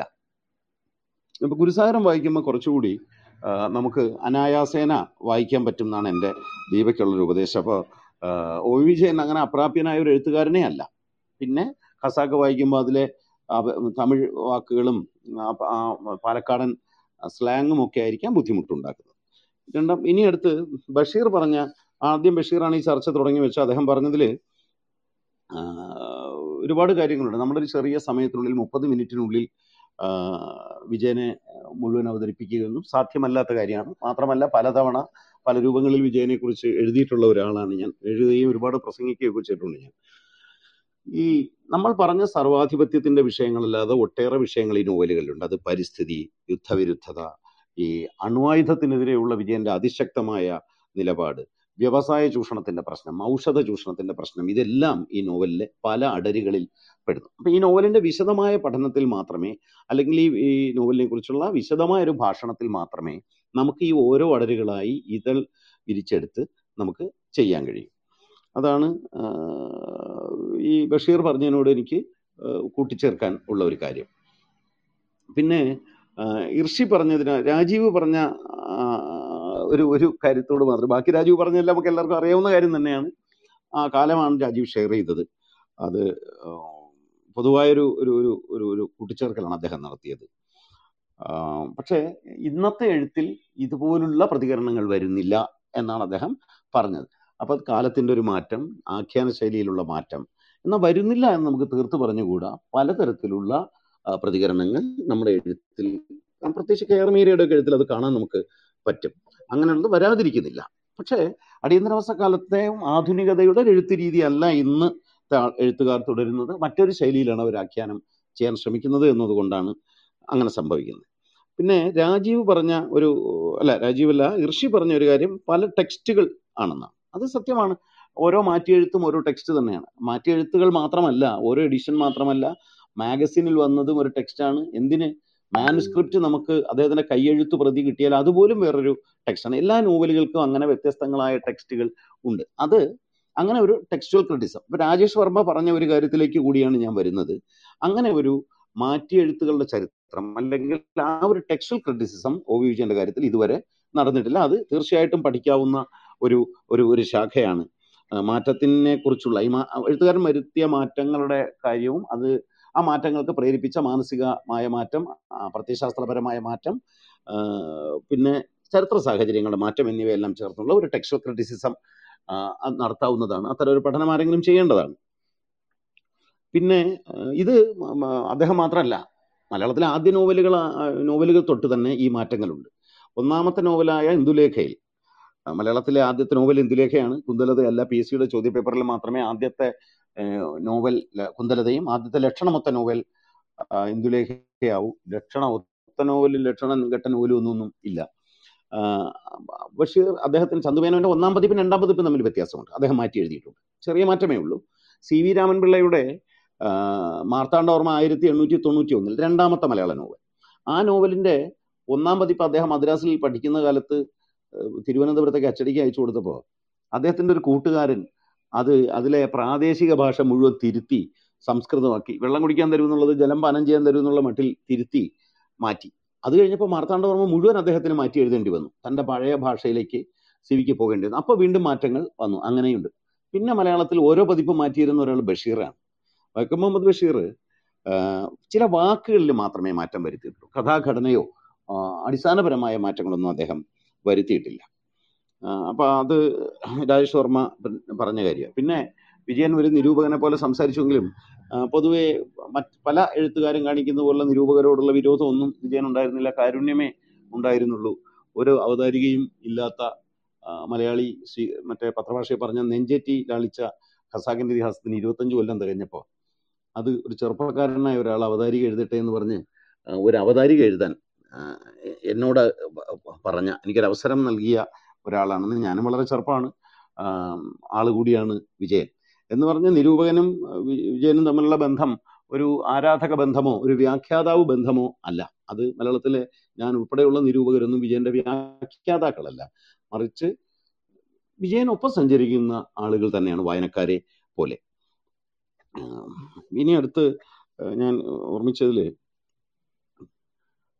എനി സുധീർ പറഞ്ഞ കാര്യം. അത് മണികണ്ഠൻ പറഞ്ഞ എല്ലാ കാര്യങ്ങളുമായിട്ട് കൂട്ടിച്ചേർത്താണ് കാണേണ്ടതെന്ന് എനിക്ക് തോന്നുന്നു. അത് വിജയൻ അങ്ങനെ ഒരു കമ്മ്യൂണിസ്റ്റ് വിരോധമല്ല. വിജയൻ കമ്മ്യൂണിസ്റ്റ് വിരോധം ആളുകൾ ഇങ്ങനെ വിജയൻ കമ്മ്യൂണിസ്റ്റ് വിരോധമാണ്. വിജയൻ കമ്മ്യൂണിസ്റ്റ് അല്ല വിജയന്റെ ഒരു കാരുണ്യ സമീപനമാണ്. ഒരു വിമോചന പ്രത്യയശാസ്ത്രം എന്നുള്ള നിലയിലാണ് വിജയൻ രണ്ട് കമ്മ്യൂണിസത്തെ കണ്ടത്. അതേസമയം അദ്ദേഹത്തിന്റെ ചെറുപ്പത്തിൽ അദ്ദേഹം ഒരു പാർട്ടി അംഗത്തോളമുള്ള ഒരു കൂറും പുലർത്തിയിരുന്നു. അത് പിന്നീട് ഞാൻ നേരത്തെ പറഞ്ഞ ആ സോവിയറ്റ് യൂണിയൻ എന്ന് പറഞ്ഞ കുറിപ്പിൽ അദ്ദേഹം പറഞ്ഞിട്ടുണ്ട്. ഈ ഈ എനിക്ക് സോവിയറ്റ് യൂണിയനോ യൂണിയനോടുണ്ടായിരുന്ന ആ വിരോധം എഴുപതുകളുടെ ആദ്യത്തിൽ തുടങ്ങി അടിയന്തരാവസ്ഥയെ കലാശിക്കായിരുന്ന അധികാര വൈതൃകത്തോട് സോവിയറ്റ് യൂണിയൻ കാണിച്ച സോവിയറ്റ് യൂണിയന്റെ വിദേശ നയം കാണിച്ച ആ, പങ്കാളിത്തമാണ്. അതിനോട് ചേർന്ന് നിൽക്കാൻ ശ്രമിച്ചതുകൊണ്ടാണ് എനിക്ക് രോഷം തോന്നിയത്. ആ രോഷം മുഴുവൻ ഞാൻ എഴുതി പിടിപ്പിക്കുകയും ചെയ്തു. കാരണം സോവിയറ്റ് യൂണിയനെ വിമോചകനും സഖാവുമായിട്ടാണ് ഞാൻ കണ്ടിരുന്നത്. അതുകൊണ്ട് ഭാഷയിൽ രൂപ രൂപകത്തിലും എല്ലാം കഠിനമായ നിറക്കൂട്ടുകൾ കയറി എന്നാണ് അദ്ദേഹം കമ്മ്യൂണിസത്തെ ആക്ഷേപഹാസ്യത്തിലൂടെ കൈകാര്യം ചെയ്യുന്ന സന്ദർഭങ്ങളെക്കുറിച്ച് പറഞ്ഞിട്ടുള്ളത്. പിന്നെ വിപ്ലവ ശുദ്ധിയിലുള്ള കടുത്ത മോഹമംഗമായിരുന്നു അത് മാത്രമായിരുന്നു ധർമ്മപുരാണത്തിന്റെ കലിക്കും കയ്പിനും കാരണമെന്നും അദ്ദേഹം പറയുന്നു. അപ്പോൾ അദ്ദേഹം കമ്മ്യൂണിസം എന്ന് പറഞ്ഞ പ്രസ്ഥാനം മനുഷ്യവിരുദ്ധമായ ഒന്നാണെന്നും അതിനെ ഉന്മൂലനം ചെയ്യണമെന്ന് വിശ്വസിച്ചിരുന്ന ആളായിരുന്നില്ല.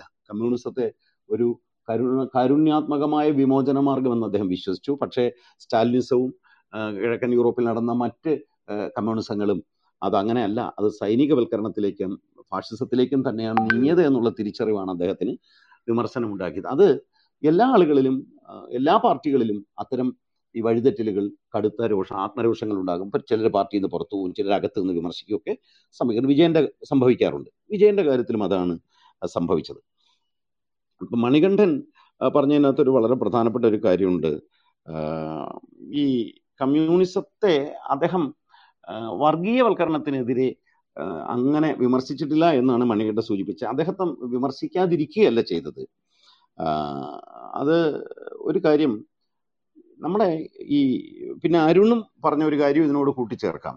അതായത് ഇന്ത്യയിലെ ഹിന്ദുത്വ പ്രത്യയശാസ്ത്രം ബി ജെ പിയുടെ ഹിന്ദുത്വ പ്രത്യയശാസ്ത്രം അതിരൂക്ഷമായ അക്രമാസക്തമായ ഒരു നിലയിലേക്ക് വികസിക്കുമ്പോഴേക്കും അതിന്റെ തുടക്കത്തിൽ പോലെയല്ല വികസിക്കുമ്പോഴേക്കും വിജയൻ രാഷ്ട്ര ലേഖനങ്ങൾ എഴുതുന്നത് നിർത്തിയിരുന്നു. അദ്ദേഹം പാർക്കിൻസൺസ് രോഗത്തിനിരയായി അദ്ദേഹത്തിന് എഴുതുകയോ ചിന്തിക്കുകയോ ബുദ്ധിമുട്ടതായി ഓർമ്മകൾ പതുക്കെ മായാൻ തുടങ്ങുന്ന ബുദ്ധിമുട്ടുകളിൽ അദ്ദേഹം എത്തിച്ചേർന്നിരിക്കും അപ്പോഴേക്കും അദ്ദേഹത്തിന്റെ ഈ രാഷ്ട്രീയ ലേഖനങ്ങൾ എഴുത്ത് ഏതാണ്ട് അവസാനിച്ചു പോയി അതുകൊണ്ടാണ്. എന്നാൽ ബി ജെ പിയുടെ തുടക്ക കാലഘട്ടത്തെക്കുറിച്ച് ബി ജെ പിയെ ആശങ്കയോടുകൂടി അദ്ദേഹം സമീപിച്ചിട്ടുണ്ട് വിമർശിച്ചിട്ടുണ്ട്.